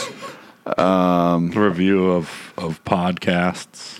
Yeah, you know, I listen to like just general. I don't listen to really other fishing podcasts. the only other fishing Millhouse, I pod, guess. yeah, I listen Yeah. to Millhouse, and I, I dig those. And as a matter of fact, um, sometimes I believe that maybe they check in and hear maybe a Mm-hmm. little bit of what we talk about on our podcast. Uh, more so, I think they just are aware of us on Instagram. Sure, sure. So, as a test, um, I would like to say the thingy before the dinghy would be really fucking awesome if Andy Mill would come up and just do a talk, do like a 15, 20 minute, like almost like a keynote speaker. Yeah. Mm-hmm. Because he's been around so long. Oh yeah. And if Andy Mill was part of our event to raise money for conservation efforts in Mosquito Lagoon, the fact that Andy Mill is going to be a featured keynote speaker at the event, I think we would have a lot of people come over just for that mm-hmm. Mm-hmm. and probably raise that much more money. So this is kind of the test. Does Nikki listen to our podcast or God forbid does Andy? and if you do, what up? DM us and let us know is that something that's even possible? Because we think it would be a really cool and fun collaboration between Millhouse and mm-hmm. I know that Andy believes a lot is riding on the future and conservation is super important. So, you know, not saying put your money where your mouth is. We're saying, hey, we're inviting you up because we think you would bring a lot of value to our our event. So, um, And Rogan.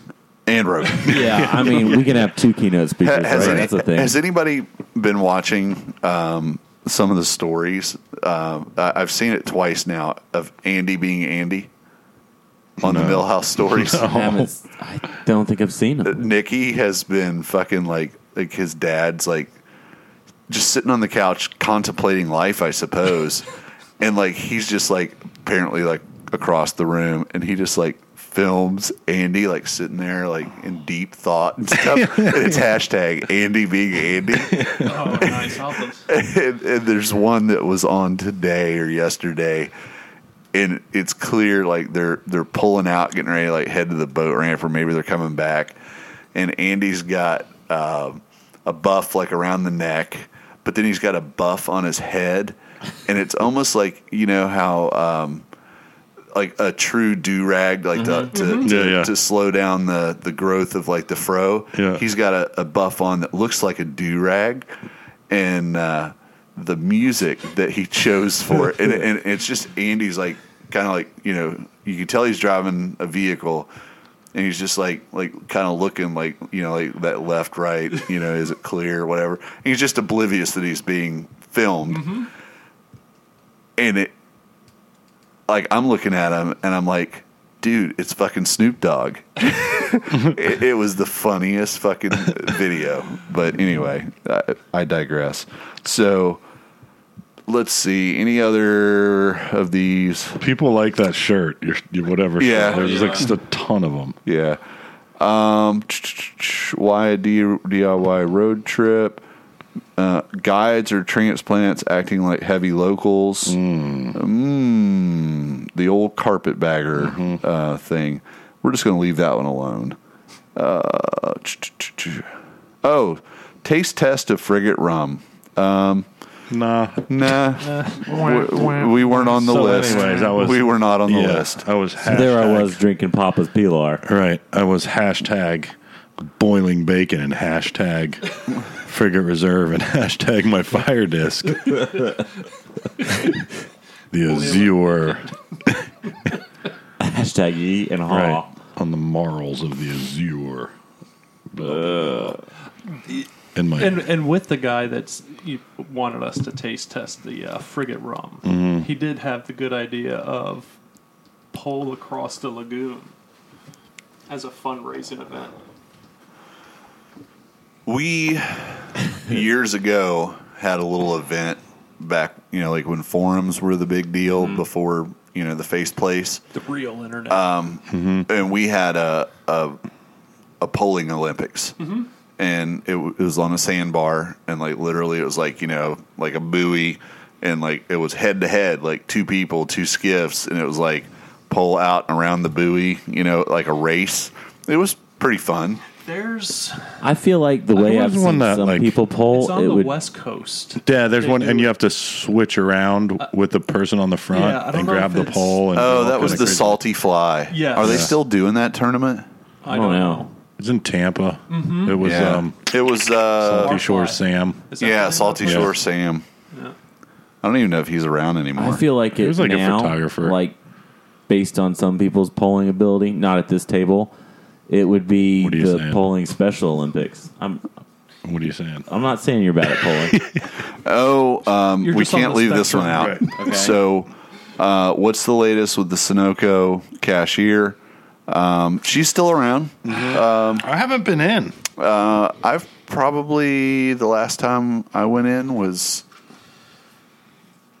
I got a little splash of gas. Oh, then that reminds me. So, um, uh, Jason Bowman from Ogre Outdoors uh, came down a couple of weeks ago. Spent a couple of days here in the chill, and uh, he and I went out and did a little fishing around the lagoon, trying to find some fish. Um, we ended up going up to the meth lab to get a, a little splash of the Sunoco meth lab skiff fuel, and uh, she was working. Um, pretty normal stuff. Uh, you know, it was middle of the day, so it wasn't like you know n- none of the meth heads were out. So, Her pit bulls ate the raccoon. Mm-hmm. yep. So the As they do. So rip. our Yes. last trip, Larry, Mm-hmm. I stopped by the meth lab. Get you a little bite of chicken. No, the the deli's closed. Shut down. Really? Yeah. I, Something. with- I Pilot think the the hood uh, Yeah. over the fryer was like Yeah. on the fritz or something. Oh. It's too much money to get fixed. Damn. Oh, this is the one we need to talk about. Uh, what is the Grateful Dead obsession in fly fishing? I don't know. I Yeah. I never really liked them, to be No. honest with you. Sugar Magnolia is probably the only song that you know, like I would recognize. Maybe because fly fishing has a lot of potheads. or something. I remember there was that reel that you could that, like. Yeah, it's a able. well, there's Yeah. an Abel, and I mean, like, there's a ton of different shops that have used the Sticker. the Steal Your Head logo. Like, I just think that uh, you know, probably it's a generational thing. I mean, let's be honest the the guys that are quote unquote in charge, um, that are CEOs and are marketing people, are of the age that they probably the dead was meaningful to them. So It he, might have followed the dead man. well, see, what is it? It's a fly shop out west, East Rosebud, yeah, but they're ACDC. oh yeah. Oh yeah, yeah, yeah. I've seen that. Yep. So I just think it's you know it's a it's just the generational thing that mm-hmm. people that are in charge you know it's the same people that are picking the quote unquote influencers you know their favorite band happens to be the Dead so they put the Dead shit on stuff um, and you know Ours is Backstreet Boys. yeah You I was going what to say mean? Nirvana. Yeah. They just had naked little boys on the screen. I was all Nickelback on that, but whatever. yeah, yeah. you can get whatever. Britney bitches. Right. You can get whatever Britney Spears cover you want airbrushed on the side of your reel. The one thing that I I was judge. disappointed. I mean, there there's a bunch of great topics, and we, I think we've covered a lot of them. Um, is nobody, not nobody, but very few people tag their favorite fly fishing brands. I did see like I think Jimmy started at the top and I Yeah. was like Yeah. right on. And I think and you know the the reason I wanted you know hopefully for folks to tag fly fishing brands is you know we are 100% the number one fly fishing podcast when it comes to authenticity.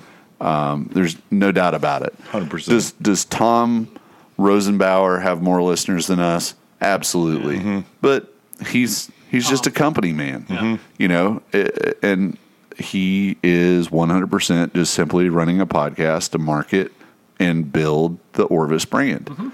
Um, we are 100% unsponsored. That's not to say that we would never have a sponsor, but I, I think it would have been a great exercise in more tagging to have taken place on that thread because it might open the eyes of some of the higher ups, the people that are at least monitoring their social media accounts to To be like, see hey, that guy Ben's pretty cool. that the, no one's ever said that. Oh. that when you're just talking and telling the truth and, and having a good time, that that in and of itself can be fairly popular. And I can be low key. Right. You know what I mean? So anyway, that was my thought. I was just wanting to peel the the curtain back just a little mm-hmm. bit so maybe they could see what us real folks were doing. Mm-hmm. Yeah. I mean, I'm not saying anything. Tibor Abel. Reels Company. So do you guys have a favorite fly brand? Um, I think Ben does. What was that one reel that you could have like a Homer Simpson donut on the It side? was the Redington ID. yeah. And it was a sticker that you just put Yeah, on it was there, like, a, right? like a little thing. and you They can get had- different stickers. And you could get custom ones made. oh, really? There's one in Harry Goods that says Harry Goods Outdoor Shop. Okay. I can't give this out to me. Um, but it's just a sticker. How long would it last? I don't know. I just want the. No, it's, it's like it's that. like a sixty dollar It's like a reel with a weird- sticker. I don't. Yeah. Okay. I just want. I, I'll never put line on it. I just want it. You just want it. I got it. Um, I say Sage is Ben's.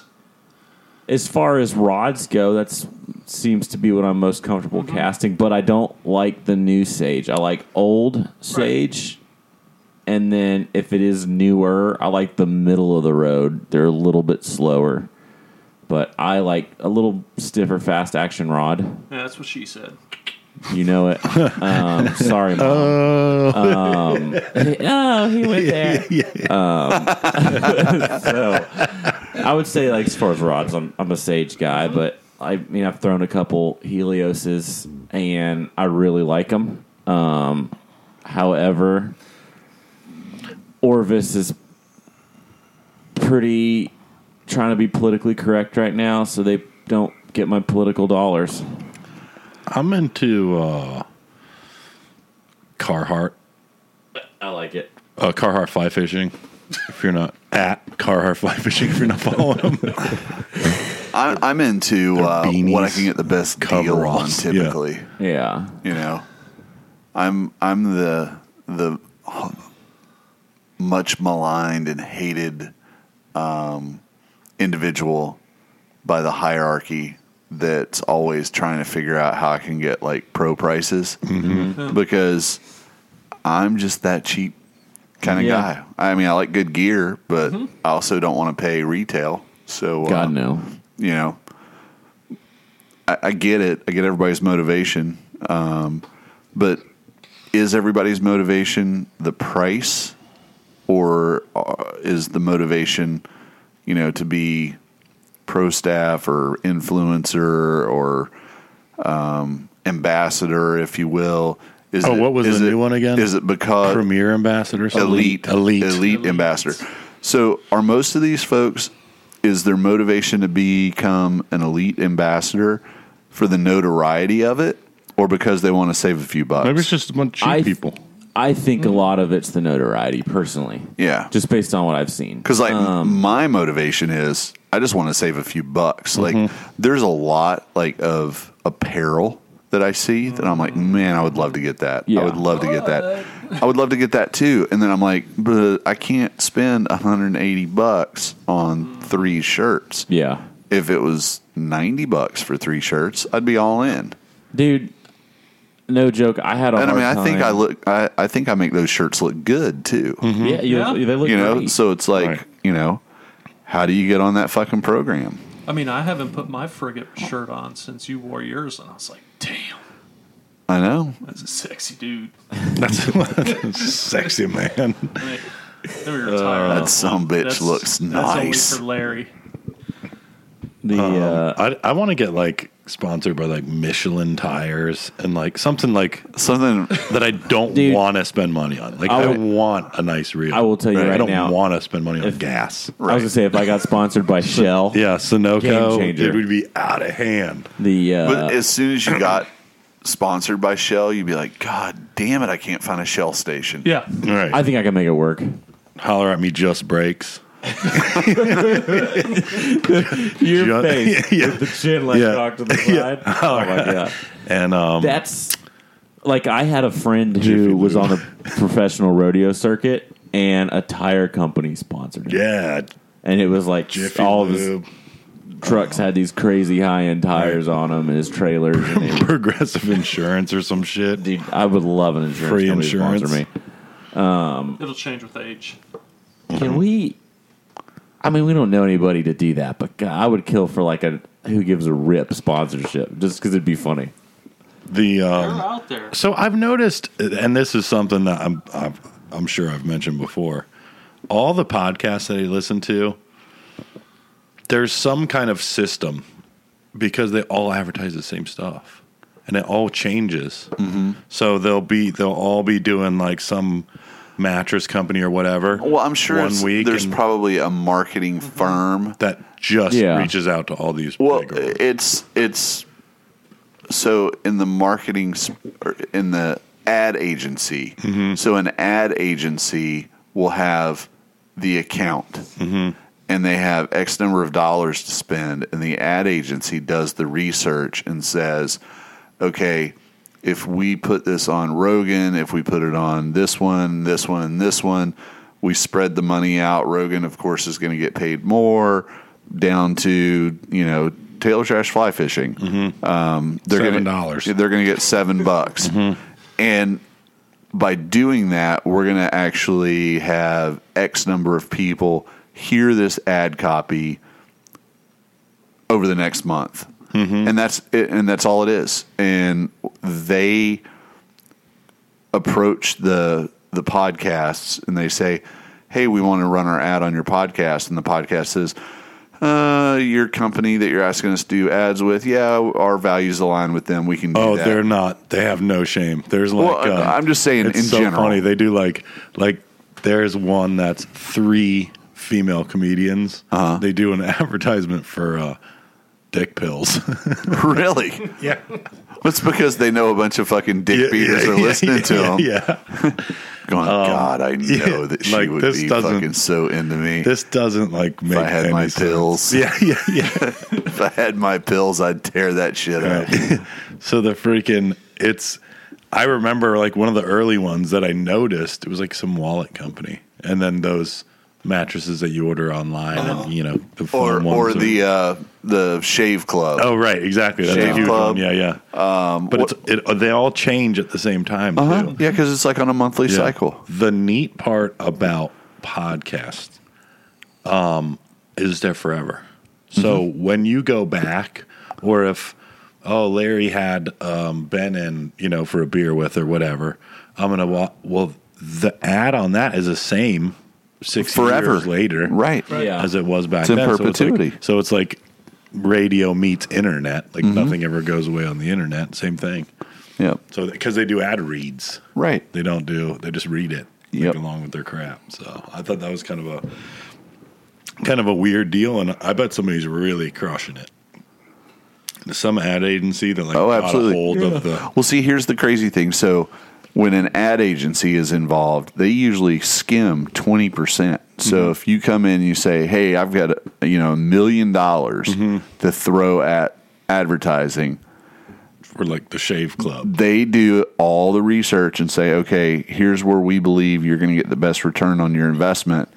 And only, you know, they take 20% off and then they remaining they do the ad buys with. Mm-hmm. And that's the service the ad agency is providing. And likely the ad agency it, when they get hired, they say, "Hey, we want to run ads on podcasts." And they'll say, "Okay." And then they develop the copy and the ad and then mm-hmm. they get it approved and they're like, "Yep, that's the message we want," you know fucking love that jingle. Mm-hmm. And off it goes.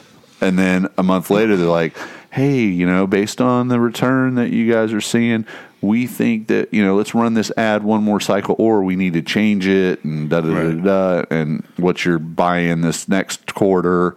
And it just continues. It's just a little loop. Yeah, it's like another another like part of media Right. that you realize is It's no different than, hey, uh, you know, we've got X number of dollars this year. Um, we're going to spread it out. We're going to have Addie, uh, Maddie Brenneman, um, you know, do this for us. Uh, we're going to have Dave Mangum do this for us. We're going to have this guy do, and the money just gets spread around. And again, that's the company slash the industry has like selected who the faces are that are supposed to be the oh my god i wish that i was this person right. so when that person says this is what they use you go well that's what i need to use because i want to be that person This is or i want to live that lifestyle This whatever is the worst segue I've ever made. The do you remember we did a product review on the lid yeah the lid rig lid rig? Uh-huh. Um, do you guys still using them? I have mine on a hat, and I know when I went on my trip to go fish with Rick and his dad, I grabbed that hat because the lid rig was on it, so I would have nippers. And then the whole time I was on the trip, I never wore that hat. yeah, that's that's the problem I've run into. You got to remember to pull it off. Yeah. whatever Right. hat. Yep. The- the Yeah. next one. I keep it in that Yeti box Uh-huh. in my boat, so it's like it's in there with my pliers, but I've just gotten to where all I keep all my tackle type stuff in there. Right. If I'm going on the canoe or something, I'll grab it and I use it just to a little bit less real estate. Right. But other than that, I typically go for my pliers. They're, Right. I mean, they're they're made to do something. They're a little bit nicer. You can, you know, there's no. If you hook a snook a little deeper, a tarpon further back in the mouth, you can't really use the lid rig to like get the hook out. Right. There you go. Mm-hmm. Practicality. Mm-hmm. Cool. Yeah, my pliers are titanium and they're bitching and I love them. Oh, Fuck, you're so privileged. You've got the same pair. Oh, the Dancos? Yeah, the Premio, Yeah. whatever. Yeah. They're nice. well, it's nice to hear what the poor people are using. I know. Look, I have not hatch hand pliers. They're I have. I Um, think they're aluminum. nice to hear the poor people are using. Yeah. The I, I uh, have Harbor Freight needle nose. I have. I actually used to do that. Yeah. Just buy the cheapest Like, 'cause they rust actual out, you're needle good. nose. Yeah. the um, I think the Premios they're like 150 bucks. Oh Lord, I overpaid then because mine aren't titan- titanium, and I'm pretty Well, sure I paid they're like- twice that. They're like made in the same factory that makes Van Staals, and they're like you know Van Staals are like 600 bucks or something crazy. I Same know where idea, I'm going. just- Van- yeah. The Van Staal store. I got mine They sell underwear. as a gift. I'm sure. um, speaking of underwear, back to the term of like some clothing like too expensive. I put off buying underwear for like two years because I'm like I'm not paying these prices, and finally I just had to buckle down and do it. That's gross. Mm-hmm. It, Free look, balling, baby. It's called free balling. it wasn't that bad, mm-hmm. but there was a point when that meme of the Spider-Man mask where it's like all shredded, and it's like me buying new flag gear. It shows the guy throwing money from that. It's like, meanwhile, my underwear. I was like, it's hitting a little too close to home. So So, did you get like Star Wars underoos when you re-upped? first off, First off, they don't make those Don't in my you size. judge Or me. yes, I'm here to be. there is a judged. company that makes some, and they do have Boba Fett boxers. Yeah. But again, Ladies, he is single and ready to mingle. something like that. Um, it goes back to my cheapness level. Designer Star Wars underwear is uh, too spendy for me. So this was a Target run to get. I got Fruit of the Loom and Hanes because I thought we were Oh. gonna try them out and see Right. which one we like more. And I think so far the Hanes are winning. So what you're saying is, So, are we in need the? tire So these are company. these are boxers or tidy whiteys? boxers, Boxers. Uh, okay. tidy whities we went need out a, when I was like we need a eight. tidy whitey sponsor. Is that what we're talking about? bro. I would take an underwear sponsor.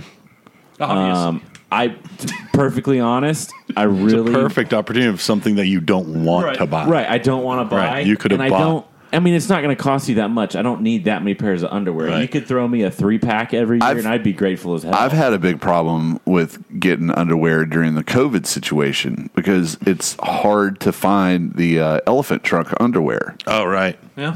A lot of people were using that elephant trunk to stash toilet paper. I I Get six, do seven want to rolls try. in there, probably.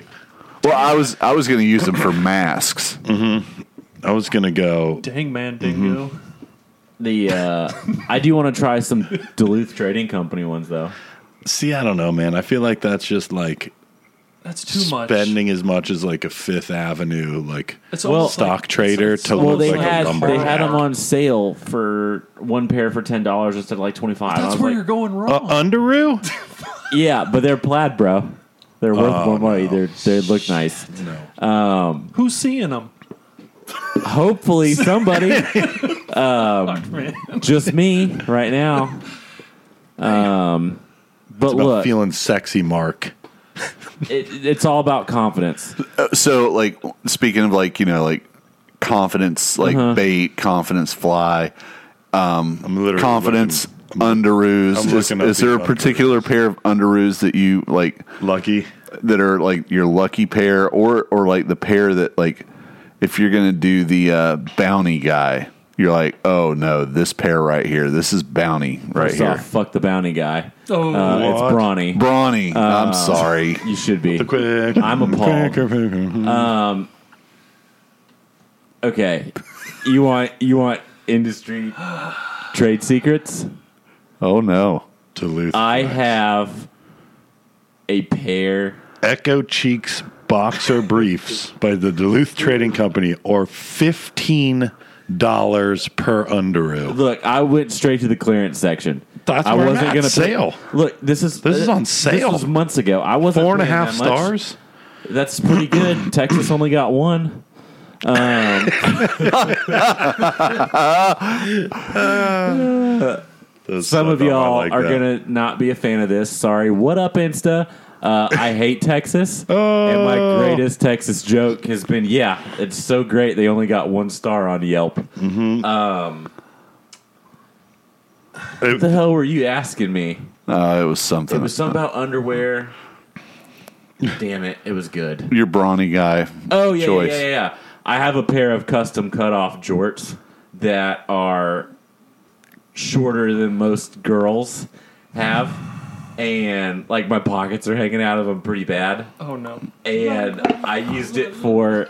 I made a video. oh god. Oh my God. OnlyFans. No, first off, my OnlyFans Right. is killing it. Um, it's a joke. Um, I don't have OnlyFans. First, But not really. first Mom. off, Brawny Man does though. what's the other one that all the the uh, the podcast? Oh, um, Patreon. Oh yeah. Dude, I save don't that. think I dude, could do- save that for the Patreon. I'll say it again. No, um, That's a twenty five dollar level. exactly. Story. The I made a video. You've seen the movie Risky Business. Of course. I made Oh, the slide. I made, I made a Brawny Man Yeah, version yeah. of the slide. Nice. And instead of whitey tidies, I made a custom pair of jean jorts just for that occasion. I occasion. believe you did a story doing that, didn't you? hundred percent. Yeah. If you're gonna sell it, sell it. Um, That's twenty five dollar level. It's twenty five dollars. Talking at a twenty five dollar level, right? Mark, what do you think about all this? He's I'll tell you speechless. exactly what I think about it, and There's take one notes. word and it's, Cool it's guys not don't a- look at explosions. It's, Yeah, it's not appropriate in these days. Mm-hmm. Oh Lord, Look, we have fun around here. amen to that. As yeah, So Overpriced internet shit is blowing my mind. right it is, and that I will say the one overpriced internet shit on that website that I really want is the Duluth Cab Commander 2.0 to organize the cab of my truck because damn, it's bad. They have a uh, they have a brand like a sub brand called Forty Grit. cool man. That- I But it don't think I'd wear that underwear. streetwear. No, yeah, I don't think they have. they have thongs. Sign me up.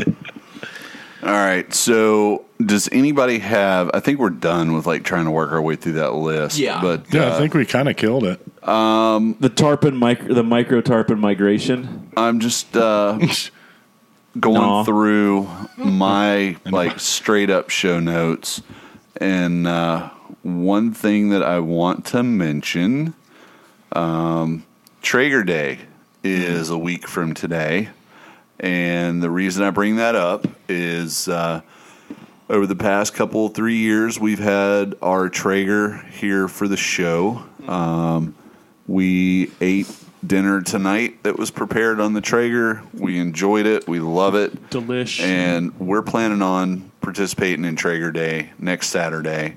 And uh, a lot of you guys over the last two years, we've been fortunate enough to be able to offer discount codes that have helped listeners get uh, Traeger grills for a little bit less than retail. Um, when you guys are posting a story or something or a post involving your Traeger, if that's the way you roll, if you don't do it, that's fine too. Start using Traeger on fly as a hashtag. And that's simply so we can find everybody that we've touched as far as like that are part of the Traeger hood now.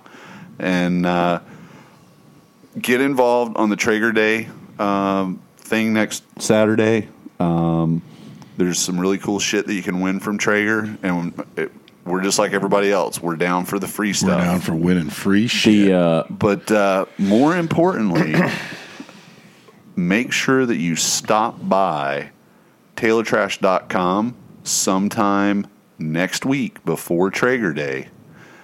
Go to the Bilge, which is our version of a blog, and there's going to be a pretty cool Traeger article that the Minister of Hustle has put together on how he has rehabbed his Traeger.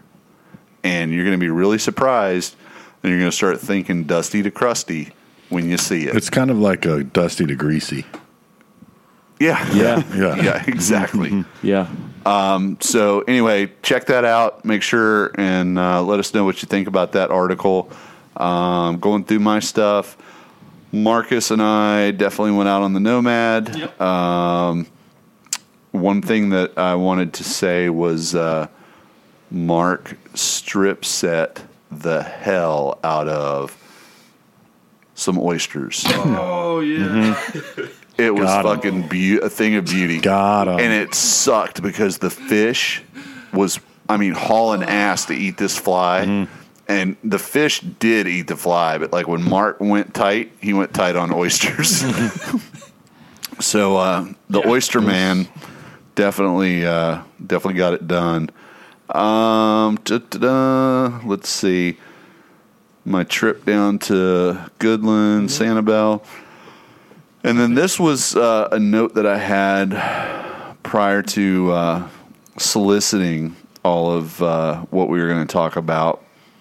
And we have a rich history on this podcast talking shit about social media mm-hmm. and how people use social media to try to make themselves look the part. They want to be an influencer, they want to be an elite ambassador, and all that. And I kind of have a brief little thought on how you're missing it and missing the mark if you think Instagram is where you're going to find your fame. TikTok. 100%. No, it's not.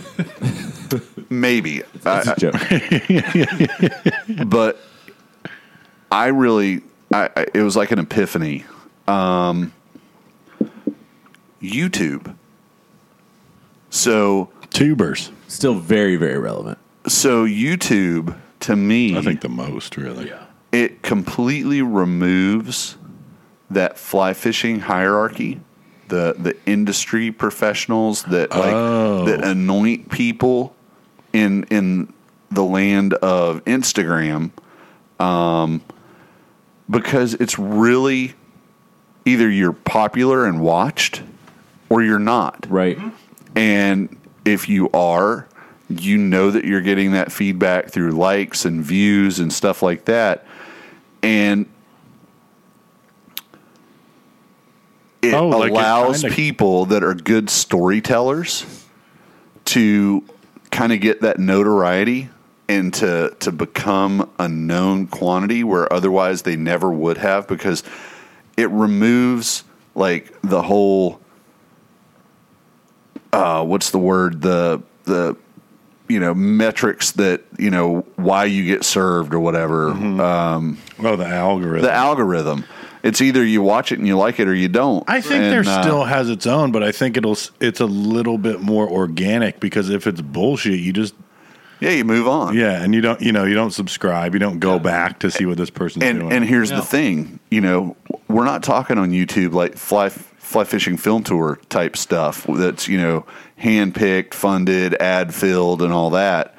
Um, it's it's uh, you know authenticity. It's humor. It's relatable. It's informative. So you know if you think you've got something to add to this thing we call fly fishing and you've been struggling and, and hashtagging the shit out of everything and not getting any traction you just might be in the wrong spot you know? Go do youtube. Um, I mean, there's people I've talked about over the years. You know, there's a couple of kids out in uh, Montana that uh, I, I stumbled across. I, I subscribe to them. I think what they're doing is pretty fun. Um, the guys up in uh, North Carolina that uh, have the short bus, uh, Short bus diaries. short bus diaries, love that kind of stuff. Um, so anyway, that was just my Which, thought. that's a kind of funny one. They, I mean, they do have some sponsors, Sure. but that's a funny one where they actually have a pretty. I mean, a lot of they've got like forty four thousand subscribers on YouTube, and they get a lot of views per video. And none of the inf- like none of the famous companies are saying, "Hey, check these guys out. Check what cool adventure they're on." Right. And I'm like, dude, that's that's the They're one missing you out. want. Yeah. Like, Well, and like you know, our good friend Ben, Mm-hmm. you know, he he sells merch and, he sells merch, Yeah. and and you know what? I and think has a regular job as well. yeah, Yeah. and and he's I don't think he's really interested in having sponsors. No. You know, I mean, unless it serves a specific purpose for him. Um, I haven't watched his latest uh, videos on that six day float or whatever. I need to. Um, I guess he got a hole in the boat the first time out or whatever. They just they just came across. Yeah, I haven't been able to watch them yet. I haven't Yeah. had a chance to sit down, but So I'm looking forward to seeing what happened there and mm-hmm. like you know Yeah. you know was it user error was it you know what happened what how did how did the raft company take care of them or mm-hmm. all that kind of Ben's stuff. Ben's kind of a dick, so you know. Yeah. Shout He's out, probably on his own. Right? They're like idiot. Fucking Ben. Yeah. Huge hole. Shout out error. So um, all right. Well, right, fellas. anybody got anything else to add? Um, behave yourselves if you know any high school or college. Well, I don't know. This might be a Florida thing. Okay. Little side note. All right. I've been really paying attention to this lately. If I was between the ages of 16 and I don't know, 18 or maybe in college or something like that, I would have like 32 restaurant jobs right now. No shit. Everywhere you go, Everywhere they're, it's hiring. they're closed early because there's not enough people for that third shift. Uh huh. gas stations, any of these kind of like walk in jobs that you can take like a bicycle or a city bus to, Well, they you know- cannot find anybody for. You know why? People are being paid to stay home on unemployment. But the the other one, It's hundred percent. the the other one is the good ones, like Uh-huh. from all these like lesser paying ones, the Right. good restaurants. We're like, no, come on, come to the light. Uh, 'Cause some of uh, you know some of those people are going to stay home to collect the check, right.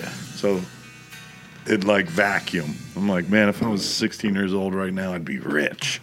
All right. Well, uh, episode number 63. 63 from here at the old oak table. It's been f- Taylor Trash Fly Fishing. Yeah. Um, we hope to have another episode out a little quicker next time. Until then, stay trashy and please visit the website, purchase some merch. We need the beer money and the Traeger money so that we got food to eat. Feed these poor sons of bitches down in Oak Hill. Mm-hmm. All right, we'll catch you on the next one.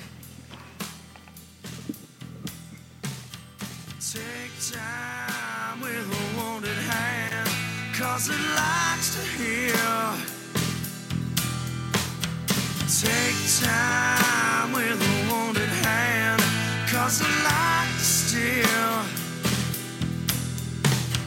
Take time with a wounded hand, cause it likes to heal.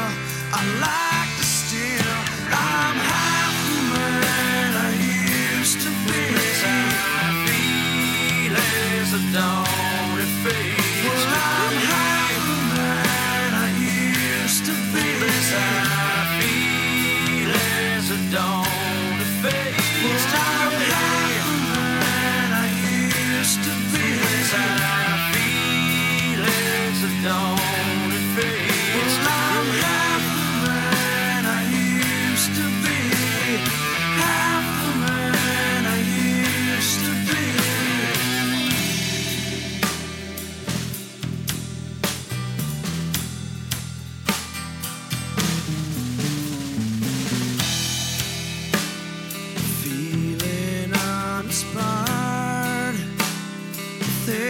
start a fire. Everybody run. Bob has got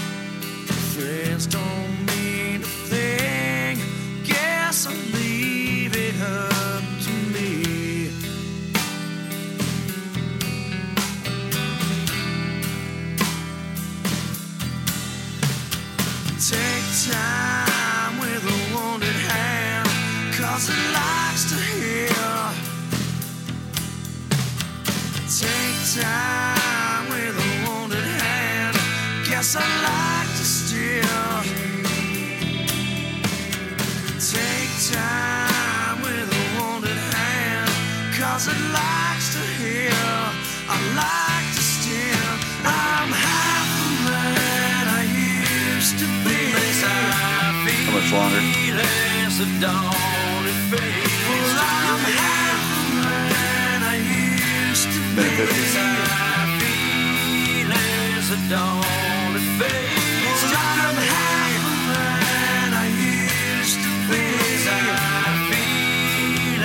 of dawn and I'm gonna, I got a song to add here.